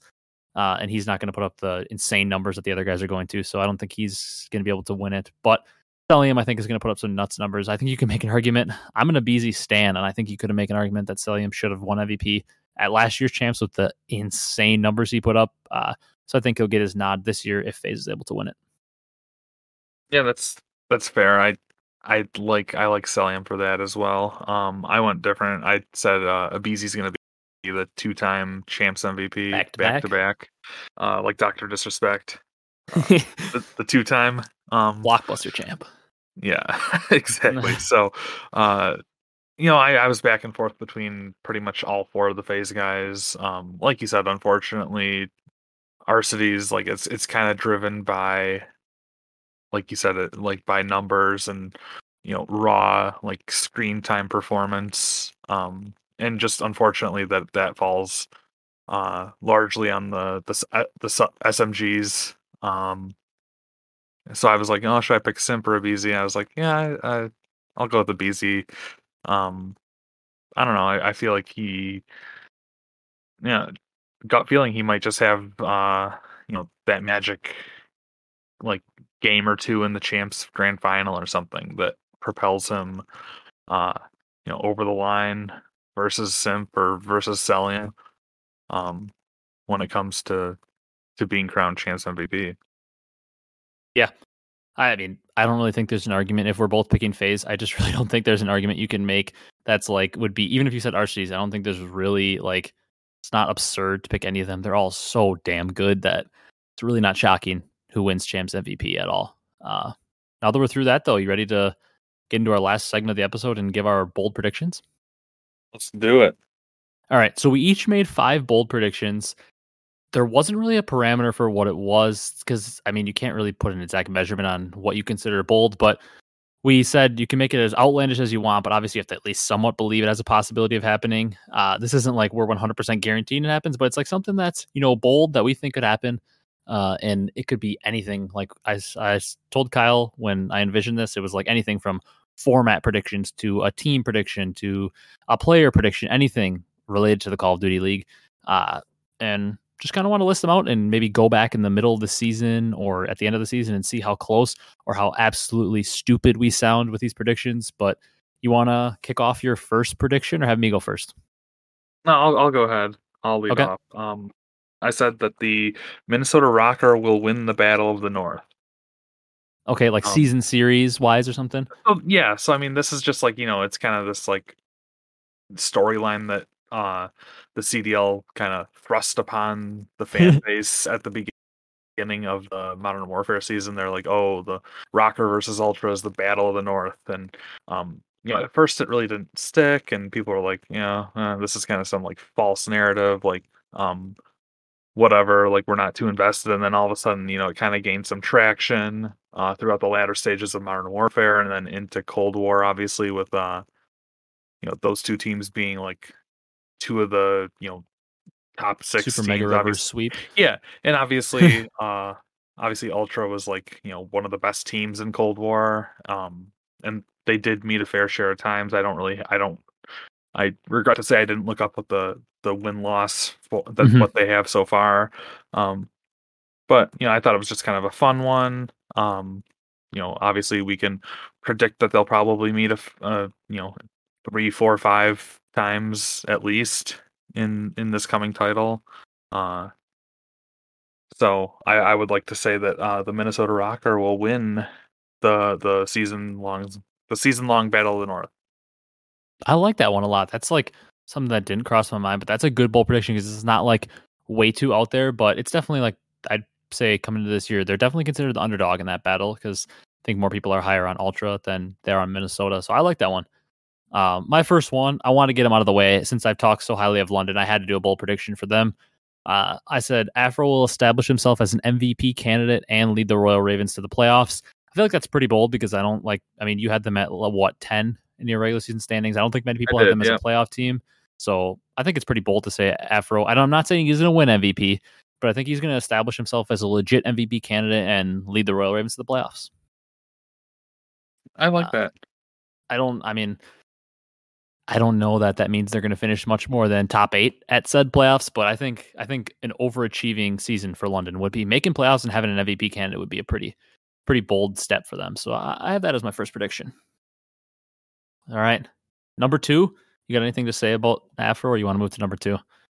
No, I think that, like you said, if if uh if London do what we think that they can do, obviously Afro will be a large, large, large part of that, and Yeah. uh, you know, establishing himself as like a top tier SMG. Uh, I you know, maybe maybe it's just like maybe me being a little bit less high on London is just like this narrative we've been fed all all off season where it's like you know Afro's going to be this crackhead superstar, London's going to be you know way better than everybody's predicting. So like we've heard that for so so so long now. And the off season has just been so boring that it's just been kind of like pounded into my head. It's like, yeah, yeah, yeah, I Yeah. know, like whatever, whatever, whatever, you know. So maybe I'm just getting a little bit like frustrated with that narrative yeah, and and like I said, uh, multiple times, I'm not. I don't have anything against London. I really want to be proven wrong on that. So, um, yeah. My Yeah. To be honest with you, my initial prediction that I started to write down and then I deleted was I was gonna say he'll establish himself as a top five sub. Which I mean, if he's an MVP candidate, he's most likely a top five sub, anyways. But then I really thought about the subs in the league, and I'm like, that means he has to beat out one of Simp, Abezy, Shotzzy, uh, CleanX, Neptune, Hydra, Huke, uh, Scump, Envoy. Uh, like, there's a lot of guys he's got to beat out to get to Yep. that five spot. So I was like, I don't want to say he's top five, but uh, I'll say establish himself as an MVP candidate because he might be the best player on a playoff team, which should at least get you into somewhat of the conversation. You would think. So that's that's what I'm saying with that one. Because I mean, there is a lot of sub talent in the league. Uh, second bold prediction though, I'll go first on this one. I think this one is a little bit weird, but I, I think it's got a decent chance to happen based on this team's history. I said Toronto Ultra will sub in Hicksy this season. Hmm. I think. You want to elaborate? Yeah, I mean, I think we've heard like I've mentioned it a few times now, so I don't want to harp on that too much. But we've heard on the Optic podcast they potentially haven't been really scrimming a lot. We heard whether it was all bait, like it could easily have been, but this offseason it seemed like they were like talking about Bance maybe being benched and like a roster move, and I think it might have been bait, but it, it'd be odd for that to just all be baited, just be a weird thing to do, uh, like on social media. And it seems like I don't know, something just doesn't seem right since they lost. It seems like something is just weird. And I don't know. I just have this weird vibe around Toronto, and I could be completely wrong. Maybe everything is just completely sunshine and roses, and they're good over there. But we know they're not shy to do it. Even last year, Methodz was statistically their best performing player at the time that he was subbed out. Uh, I'm not fully sure what role Hicksy plays. I believe he can play both sub and AR, and I think he uh, can play a sub. I could see them maybe subbing up Bance and just saying, you know what, Hicksy, I believe, has history playing with Insight and Challengers and stuff. Um, so maybe they just fully go out and say, we're going with the young team, CleanX, Cammy, Hicksy, and Insight, and we're just going to try to fry people in match phase. And I don't know, maybe he will only get subbed in for a couple matches and they'll realize, yeah, we like Bance more and they'll sub him back out. And maybe they don't sub him in for Bance. Maybe it's somebody else they sub him in for. Who knows? But it seems like Bance would be the odd guy out since the other three are the young guys. Maybe they'd want another young guy in with them, kind of like the Seattle situation with accuracy, maybe. But I don't know. I think at some point Hicksy has a chance to be subbed in this season. Yeah, like you said, this is uh, bold. Like we don't really know the inner mechanisms of uh you know of this Toronto team yet. We don't like all this is like stuff could be bait. It's like unconfirmed largely with mm-hmm. like the Just speculative, really all. CleanX was reportedly shopping around for another team. Mm-hmm. was like, "Oh, they're gonna bench me," uh, you know, because I flew home for Thanksgiving or something. Um, just weird, weird things. Uh, but yeah, uh, I don't think it's outlandish to say that Hicksy could be subbed in. Um, yeah, I don't know. I mean, we saw that they were quick to to move uh, Methodz for insight last year. Like, obviously, mm. it seemed like it was kind of like uh, CleanX's. Like, it was obviously his old teammate, and it kind of created the whole the all EU roster over there. So, uh, yeah, I don't know. Yeah, I like the prediction. Um, just because I just I don't know something's weird with the team, so I I don't think it's the worst idea in the world to say that Toronto's going to sub him in. But what do you where's your head at for your second prediction? My second prediction is that uh, after the season, uh, Paris Legion does us all a favor and they sell their spot. Hey, I'm all for that. um, maybe this is just me like wish wishfully thinking. Um, but I, I think if the league is really to propagate and grow, like a lot of people want, there needs to be a core of 12 really committed teams. Um, I think it's it doesn't look good on these like outside investors who don't really know esports. Um, if they get it, if they like are pitched this like 25 million plus dollar commitment and they have teams that are like you know, not even running a social media account, not producing any kind of like digital content, be it like pictures, videos, um, mm-hmm. anything of the sort. Um, maybe this is so. This is just me like thinking like long term. I think that you know Paris Legions their their heart isn't in it. I think they could easily sell to another, uh, you know, Parisian French buyer.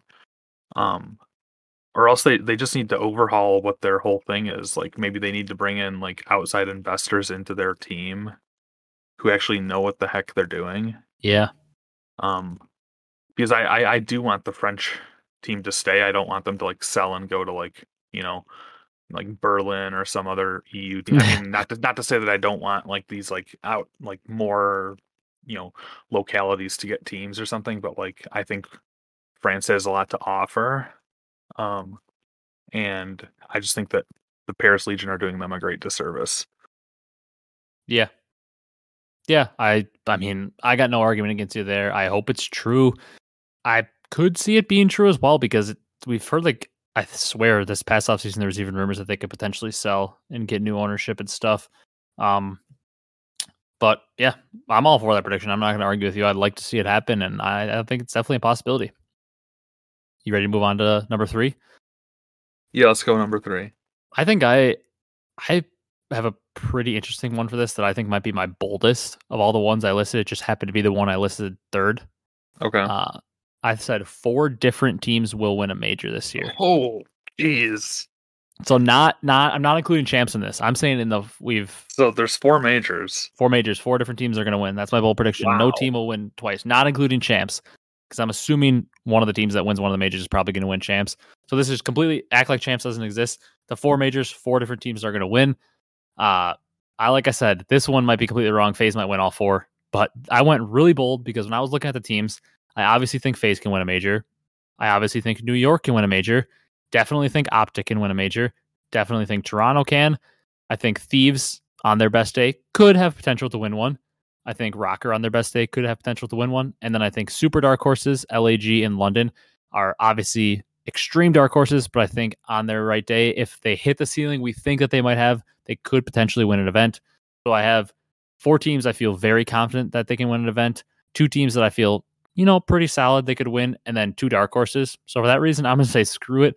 And for my boldest prediction, I'm saying four different teams will win a major this year. No repeat champ, obviously, unless I could see a, a repeat champ at the actual COD champs, but we're not counting that one. So for the four majors, four different teams are winning them. That would potentially set up like one of the, you know, what could go down as like one of the most competitive seasons in history. Then, I mean, considering yeah. that there's only four chances throughout the regular season to be crowned like an event winner, and you have four different teams with with how consolidated the talent is now. That's a really I, I really like that. I think that's uh very interesting. Um coincidentally, with with my third bold prediction. I said at least three different teams will win a major, so I, I gave myself the out for FaZe winning two of them. Um, oh, did you? So so you said three? Yeah. So you said four. I said three. So I was I was very less. I was a lot less bold than you. That's uh. Yeah. Yeah. I mean, all for the same reasons you said. Um, you know, all of the different teams that I think could win majors. Um, you know, I I don't know. I I really like uh I really like where our heads are at though, and it's funny that we both put them at three though. yeah, we didn't talk about this at all before the podcast. Uh, like where we were putting things, what we exactly. even had. Yeah, I I mean I'm I'm not opposed. Obviously, I'm not opposed to you saying three different teams are going to win. When I said four, I mean this is obviously like I said the boldest one I went with, but I actually do think it's possible to happen. So, I mean, I don't really have too much else to say about it, but I also not only like said this as like a bold prediction, but I really hope it happens because it'd make the year extremely fun if four different teams won. So champs could just be completely chaotic. And like imagine if FaZe wins the first one and then don't win two, three, or four. Champs would be hectic going in because maybe FaZe wouldn't be the favorites, which would be unbelievable to think. But I don't know. I'm going with it. I'm going to try to speak it into existence because I think it'd make the year a lot more fun for us to talk about too if different teams were constantly winning. So that's what I'm saying for mine. You ready to move on to number four? If eh, one more thing, if that happened, like the gap between like the number one, two, three teams would be so much less than FaZe, yeah, in terms of like point standings. Away. Yeah, so I mean, like I was saying, with like the bottom four teams battling it out for like the eight spot, um, we could just as easily see like if, if our prediction came true for like all these different teams possibly winning a major you know the battle for the one two seed or something could be you know in, extremely close. I mean in think about this though uh, last year we had five majors right and FaZe wins three of them. Uh minnesota wins one and toronto wins one. Well think about I mean, obviously Toronto, uh, Minnesota FaZe, That's three different teams in five majors. But Empire went to a game nine with FaZe. They could have won at game nine in one of those majors, and there'd been four out of five majors would have had different teams winning them. So it's not. Compl- I mean, we think FaZe was so dominant last year, but it was one game nine away from Dallas winning it from being four different teams won a major in five chances. I mean, you mm-hmm. could also flip that and say it was also a 4-0 series lead for Ultra away from being still only two teams won a major. so I, it right. goes both ways. I get that, but you know, we were. I, the fact of the matter is that Ultra uh, reverse sweep did happen, and we were one game away from having Dallas win an event too. So I don't think it's completely out of the realm of possibility that it for sure yours could come true with three different teams winning. But I mean, mine's obviously pretty wild having four different teams win. But I'm kind of rooting for it and hoping it happens. All right, fourth prediction. You want to go first, or you want me to go this time? Uh, I'll go ahead. Okay. Um, I said that uh, Optic will not win a major. Oh God! Put down the pitchforks yeah. in the comments. Tr- trigger warning. I know. um, I don't know. Uh, this is just me, kind of like being bold, being like the devil's advocate here. Uh, I know that Optic have, you know, the best team they've had in many, many years. Um, I just don't know if this you know, if, if the circumstances suit them, uh, I, I have a feeling if they don't win major number one, they're not going to win a major unless it's like, unless they make like a crazy run at like number four, um, you know, towards the end of the year. Because I just, you know, the whole optic narrative of them like, you know, going away in the middle part of the season, at least from like seeing Sundays and stuff. Um, I'm not exactly too high on them. Uh, you know, riding out the entire year like super strong.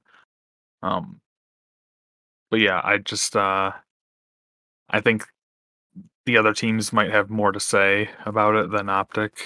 Um, not to say that I don't think that Optic can't win a major. I just think they won't.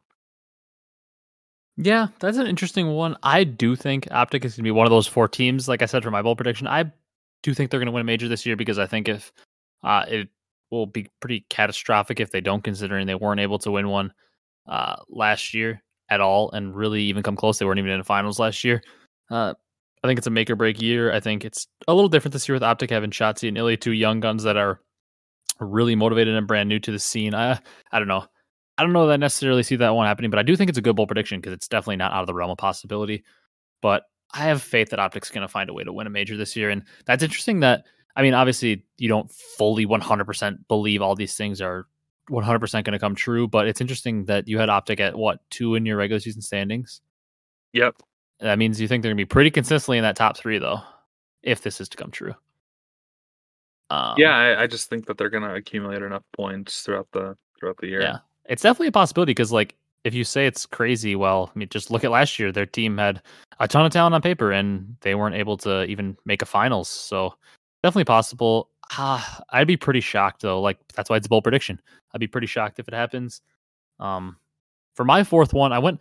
This is kind of weird and really like hard to quantify or judge, but I said Paris and Seattle will actually finally find franchise players for the first time and establish a real direction for the first time in their history in the CDL, which is very different. Obviously, if Paris sells their spot, like you said, which I could also see happening, this will change narratives. But assuming Paris doesn't sell their spot, I think Paris and Seattle are going to actually find franchise players for the first time, establish a real direction for their franchise going forward players I listed as potentials, obviously Seattle, it's pretty clear Pred, Sib, or both.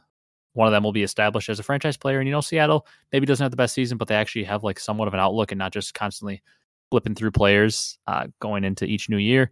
And then I said Paris between Fellow or maybe Temp. The reason I say those two, maybe they're not the highest end players, but do we really believe Paris is actually going to spend money on a top AM or like an actual top tier veteran? I don't think they're going to, but I do think Fellow can be a really, really consistent player that can maybe take Paris uh, with the right team around him. Maybe it's not the team this year, but in the future, maybe they keep Fellow as their piece to go forward. And I don't know that Fellow is a piece that can like carry you to a top four finish, but I think maybe he could take them from being consistently 12th to at least somewhat making an actual effort at the eighth spot and making playoffs. I think either that or I mean, we've seen a million times Temp have flashes of being a top player. Uh, maybe he flashes that this year since he's more in a role to let him shine. Maybe he flashes that and they build around him or something. Uh, not saying they're going to be top end players, but maybe the teams will decide to build around them. So that's what I'm saying. Paris and Seattle actually find a direction for the first time. Yeah, I, I really uh, I think that's optimistic. Uh, obviously, no, obviously that's things that we want to see um, for the for the health of the league. We yeah. want to see these like you know teams that haven't had too much success we want to see them make an identity or you know really if they don't make an identity we want to see them like you know find greener pastures elsewhere because we want we want motivated teams we want motivated ownership.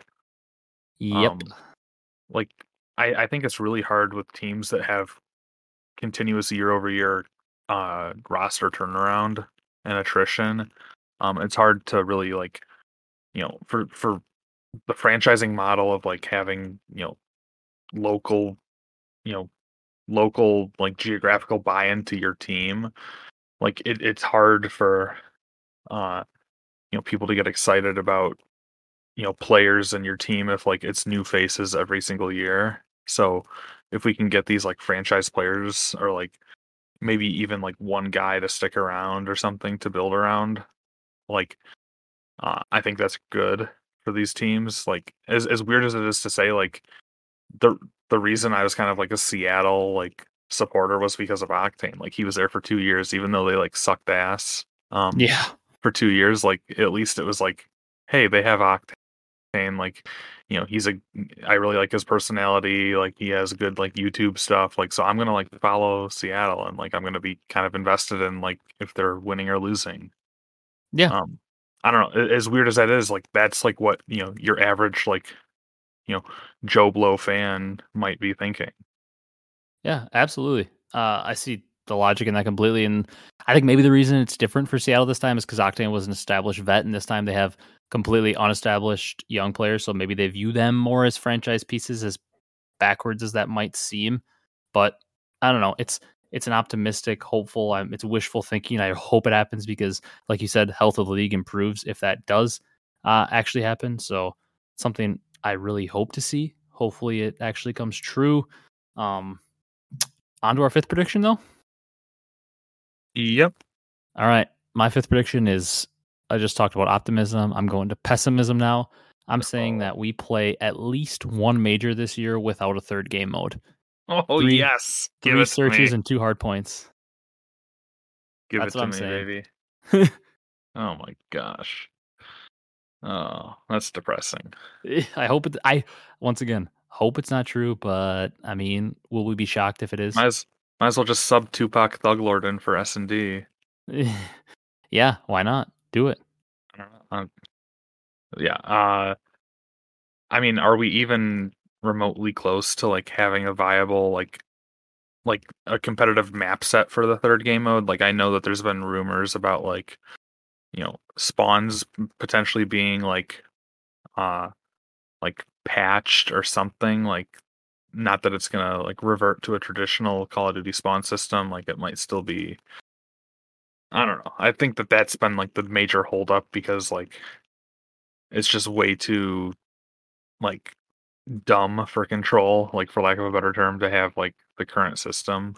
Um yeah you have any Yeah. thoughts or uh any any more news uh, from on the ground reporting I mean, I don't have any like actual factual like knowledge to base this off of. It's just a feeling because I mean, like, do we really have faith in Sledgehammer? We've heard there's rumors that there's like a potential spawn update coming as soon as tomorrow. We're recording this on Monday night. Tomorrow, there could be a potential spawn update with like the season one reloaded or whatever they're calling it. I mean, we heard this in Modern Warfare. That's why LEG wasn't screaming that there was a big update coming and spawns were getting updated. And, you know, we've heard this before. I don't necessarily believe it. Um, I hope that I'm wrong. I hope there's a giant spawn update coming tomorrow. The game actually has logical spawns. We're playing control. But what are the percent chances of that happening? To be honest, it might actually be zero. Uh, so I'm not to like drink the Kool Aid and believe that's actually true. But I don't know. I actually think it could be kind of interesting if we play three S and Ds a series and two R points. I don't want it to just become a thing. Although S and D is the friendliest spectator mode, it's games like Valorant and CS, which are the most popular in the first person shooter genre, are only strictly search and destroy. So it's an interesting conversation to have, but I don't know. I think it's bold. I think it's weird. Who knows if it'll happen, but I mean, tomorrow the spawns might be fixed, and as this gets uploaded, people might already know that we're playing a third game mode, and it might just look stupid. But hey, I'm saying uh, we play at least one major without a third game mode. yeah that's uh i i wouldn't put it past uh especially since we're uh right around a month away from Mhm. beginning uh the first stage and Oh, I got something to rage about in a second after you finish this thought. okay uh well i guess rage about it before i give my fifth uh bold prediction but yeah like we have uh i'll just finish this thought um okay. like are teams even gonna agree to like like is it gonna be like just G8 out until like there's like totally like you know until everyone's like 100% sure that like this is like the right thing to do or like since obviously like hardpoint and S&D are kind of like staples like it's just been this like the question of a third game mode like I don't know like what's gonna happen that's just kind of like my pessimism Yeah, one hundred percent see where it's coming from. I I can't argue with you at all there. Um, my thing I was about to rage about was you talked about like we're a month away and like can they fix it in that time? And like when you hear that, you're like they have a month to potentially fix it. Like that's plenty of time. Oh man, if you think that you don't know Call of Duty, and the the thing I want to say about that is Silent Plant and Defuse aren't in the game yet. They talked about fixing this like a month ago. I raged about it like a week into the game when I was playing GBs. I, I heard they were fixing it. People said, ah, it's coming in the next update. It's coming in the next update. I believe it was in the patch notes that they fixed it in one of the patches. They definitely didn't. Uh, so I don't know if they just like think that they did it and haven't like even listened to community feedback. But I finally, for the first time in a while, a couple of my friends asked me to destroy my mental health and play GBs. And I was like, fine, I'll play some more GBs. Haven't played in a couple weeks. Uh, we had to like start up a new team or whatever. They invite me to the team. First match, we get matched up against like the 30th ranked team. I'm like ready to get into the mix. I mean, these kids play like such rats on Bocage. You plant in the A site, and there's so many little corners you can play outside of it. They plant, and then if you ever try to defuse, they hear you like crank the thing on the bomb, so they instantly chow you. Or if you ever try to get a plant down, they sit behind the door in the room next to it, and they the second they hear you crank the bomb, they jump through the doors and kill you, and you can't drop the bomb fast enough. I mean, for the love of God, why do we think they can fix anything in the game in a month's time when they can't even fix the the silent plant in three months? The game's been out three months and silent plant isn't fixed. I had to go on that rant because I I'm literally dumbfounded that it's not fixed. Like like sometimes I just, i'm sarcastic with the fixes they need to make on the game because I'm just fed up, but I'm legitimately dumbfounded that that's not fixed. So I have no faith that a month is enough time for them to fix anything. Yeah, that's uh sad, I guess. More pessimism. Yeah. Get on to your fifth prediction though. Enough of that. All right.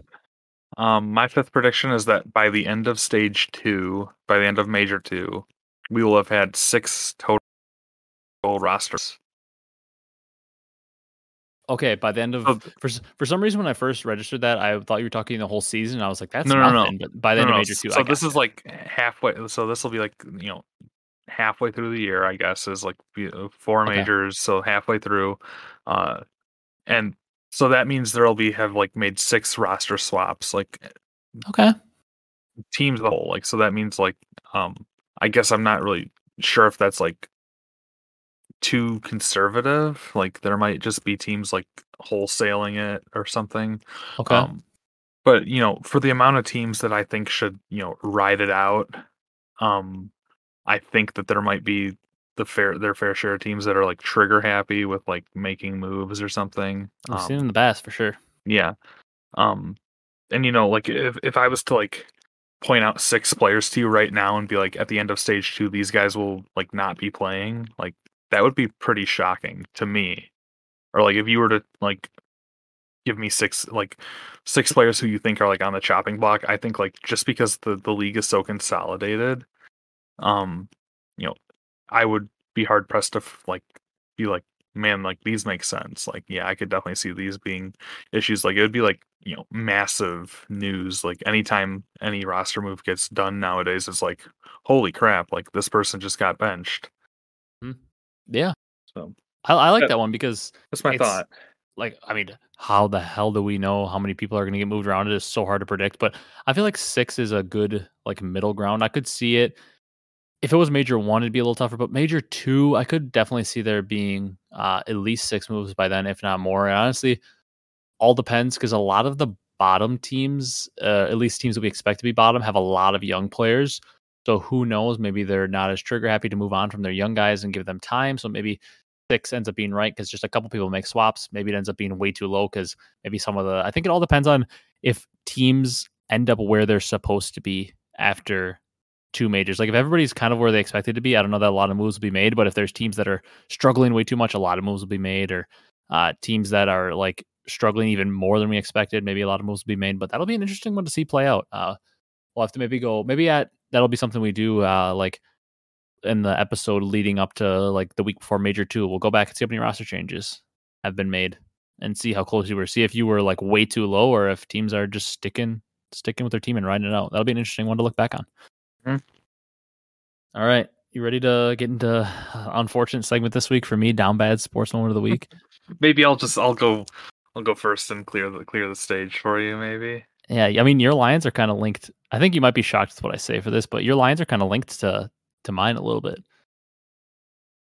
Yeah, that's that's potential. Um, I'll be interesting to hear how you how you how you do that up. Um, actually, why don't why don't why don't you just go ahead and clear uh get your get your thing get it All right. off chest. I mean, if we would have done this, recorded this yesterday after the game, it would have been like I was down so bad. I mean, I actually the whole week when I was talking to people people about the Colts Jags game, I had zero confidence. You can ask any of my friends. I usually watch every game. It's like a tradition on Sunday. I usually watch football with my dad, and he's basically become kind of like a pseudo Colts fan at this point because he's a Vikings fan and they've just been stuck in mediocrity for a while now. And the Colts have also been kind of up and down since Luck retired, but uh, I'm a lot more passionate about the Colts than he is about the Vikings. So he's almost like a Colts fan for me to talk uh, about the team with because obviously living in Wisconsin, literally everybody here is a Packer fan. I don't have a lot of people to talk to about the Colts. Uh, so I'm talking to him all week. I'm like, the Colts haven't won in Jacksonville since 2014, since Luck's like second or third year. There's no way they're winning. They're not winning this week. It's not going to happen. I just like knew it wasn't going to happen for some reason. Now, obviously, they should have won. I mean, they were 14 and a half point favorites and they lost by what 15. Might be like one of the biggest swings in betting history. A 14 point favorite losing by uh, over 14 points. That's absurd to think about. Um, but I was really down bad at the time. I was like, God, this team. Three or four weeks ago, we were calling them the hottest team in football. We believed that they had a chance to maybe not win the Super Bowl, but make a solid run, maybe win a playoff game or two, and really set themselves up for a good future.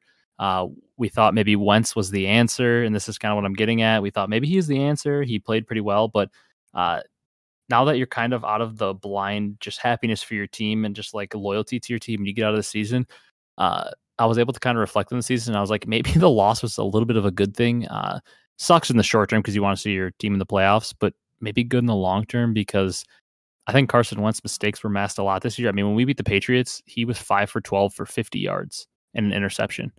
Uh, in a lot of the games we won down the stretch, apart from the Cardinals game where he played really well, a lot of the games he had less than 150 yards uh, and zero touchdowns. Like he averaged on the year 61% completion percentage. His touchdown to interception ratio was good, but I mean, yards per attempt was uh, like the same as guys that were absolute bottom feeder quarterbacks, like backup quarterbacks.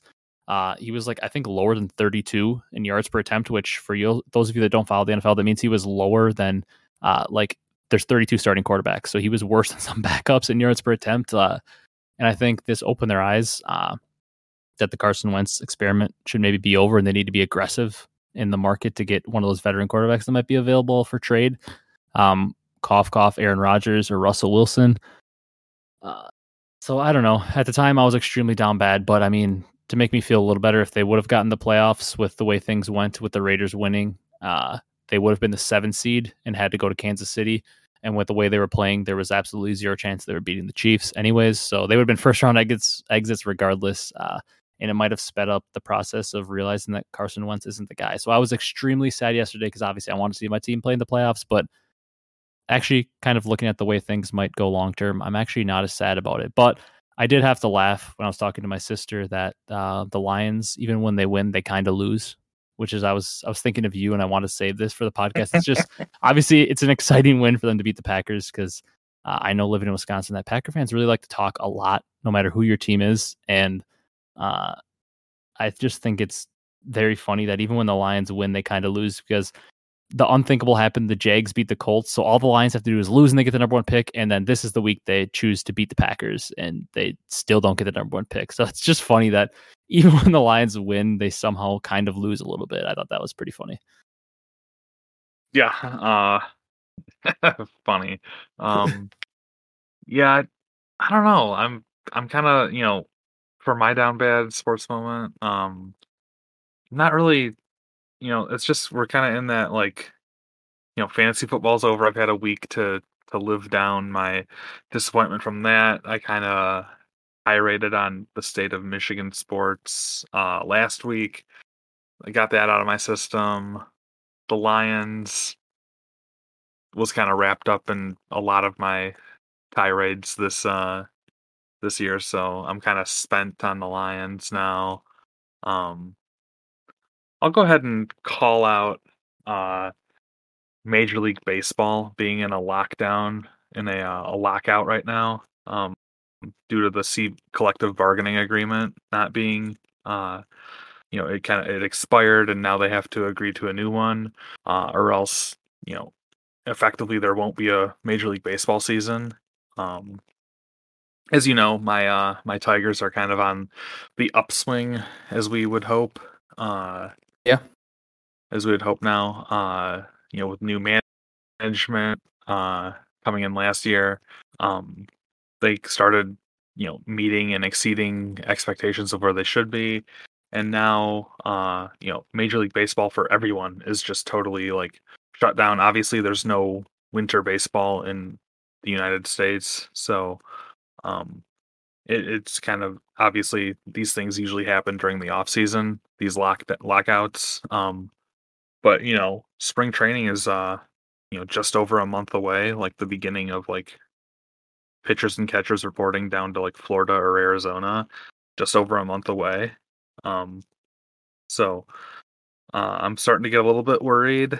Uh, I'm I don't have any faith at all in the current commissioner Rob Manfred um, to be reasonable. He had a uh, you know reports are that he had a uh, reporter at MLB Network fired uh, hmm. over previous uh, negative press that he had covered about him. Um, so you know, just I don't know. I'm, but I'm, I'm not at the point where I'm like super passionate about it because I, I believe that you know for the greater good of the sport they'll reach a agreement at some point. Um, yeah, but it just doesn't look good on your on your organization and on your sport when uh you know you're in a state of like not even being able to sign any free agents or anything at this point because you know you can't tech, you know the, the the teams don't technically exist right now. Like it's kind of in that weird like oh the players like they had all their pictures removed from the MLB website. Like it's just mm. blank like gray faces right now so it just looks dumb. Yeah i i fully agree with that cba and just lockout issues always suck happened in the nba a couple years back i know it happened back in the nfl way back before i was born but they always suck uh, for sure and it's not getting as much publicity, I guess, because uh, it's the MLB and it doesn't just get as much national attention as mm-hmm. NBA and NFL do, just because it tends to be kind of like the the third ranking one in terms of popularity. But it's definitely an interesting thing to follow. Uh, the one other thing I wanted to say about this was something that actually also made me happy is the first thing I always go to whenever the Colts lose is my favorite athlete of all time is Andrew Luck. Uh, I'm a Bucks fan, huge Bucks fan. Giannis won us a title, and still, I love Giannis. He's probably number two for me in terms of my favorites. Andrew Luck will forever and always be my favorite athlete. Uh, I love the dude. I don't know why he was just an awesome player, and also just like he was so awkward in interviews and kind of just funny, and I love that. Uh, and tonight at the national championship in Lucas Oil Stadium, uh, Andrew Luck made an appearance. He's on the sideline with Robert Griffin III talking about the game. Uh, his first public appearance since retiring and like actually being on a mic and the dude lost a lot of weight. Like he lost all of his muscle. Looks like he hasn't really been lifting or anything like he did when he played football. He looks super skinny. Uh, he was in Lucas Oil Stadium, which is obviously where the Colts play, and uh, all the Colts fans are tweeting at the owner Jim Irsay saying you need to hold him hostage in the stadium until he agrees to come back and play football, which I thought was pretty funny. That kind of cheered me up. Also, I tweeted about it. He looks so happy in his interview, which obviously we haven't seen him since he retired because he's not a real public guy. He looks so happy in his interview that he's like, I'm on full time dad duty and the dude looked super happy to be retired. So that made me also really happy. And I tweeted that the Colts didn't deserve him because at the time the organization was a mess and they absolutely got him beat up, which is why he retired. And it's really true. Colts didn't deserve him. And I'm really happy to see Andrew Luck happy. All right. All right some, po- some positivity at the end. I yeah. Like All right. You ready to wrap it up? This is a long episode. All right. So this episode's wrapping up. It's going to be almost a two hour episode, maybe mark it down in the books as the longest episode. We kind of saw this coming though. Season long predictions. It's got to be a detailed episode. I think it went pretty well. You guys know I love doing this. It was Kyle's first time on a season long prediction episode. Hopefully we don't look at look back at this because we had we had pretty similar overall standings predictions and stuff. So hopefully we don't look back at this and see ourselves as complete idiots. Uh, and we were way off. Uh, but we'll go back probably sometime towards the end of the season, maybe right before champs or after champs, and look at how we did on these predictions and that'll be an interesting one definitely to check out. Obviously, if you guys are on YouTube, please be sure to leave a like, comment, subscribe. It really helps us out a lot, and we appreciate the support. Definitely comment down below your thoughts on our predictions and some of your own predictions. Uh, we want to see them, see if you're crazy, crazier than us, or maybe you think our predictions are kind of dumb and you explain to us why. Uh, but that's going to do it for this one. We really appreciate the support, and we will see you in the next one. Thanks for watching, everyone.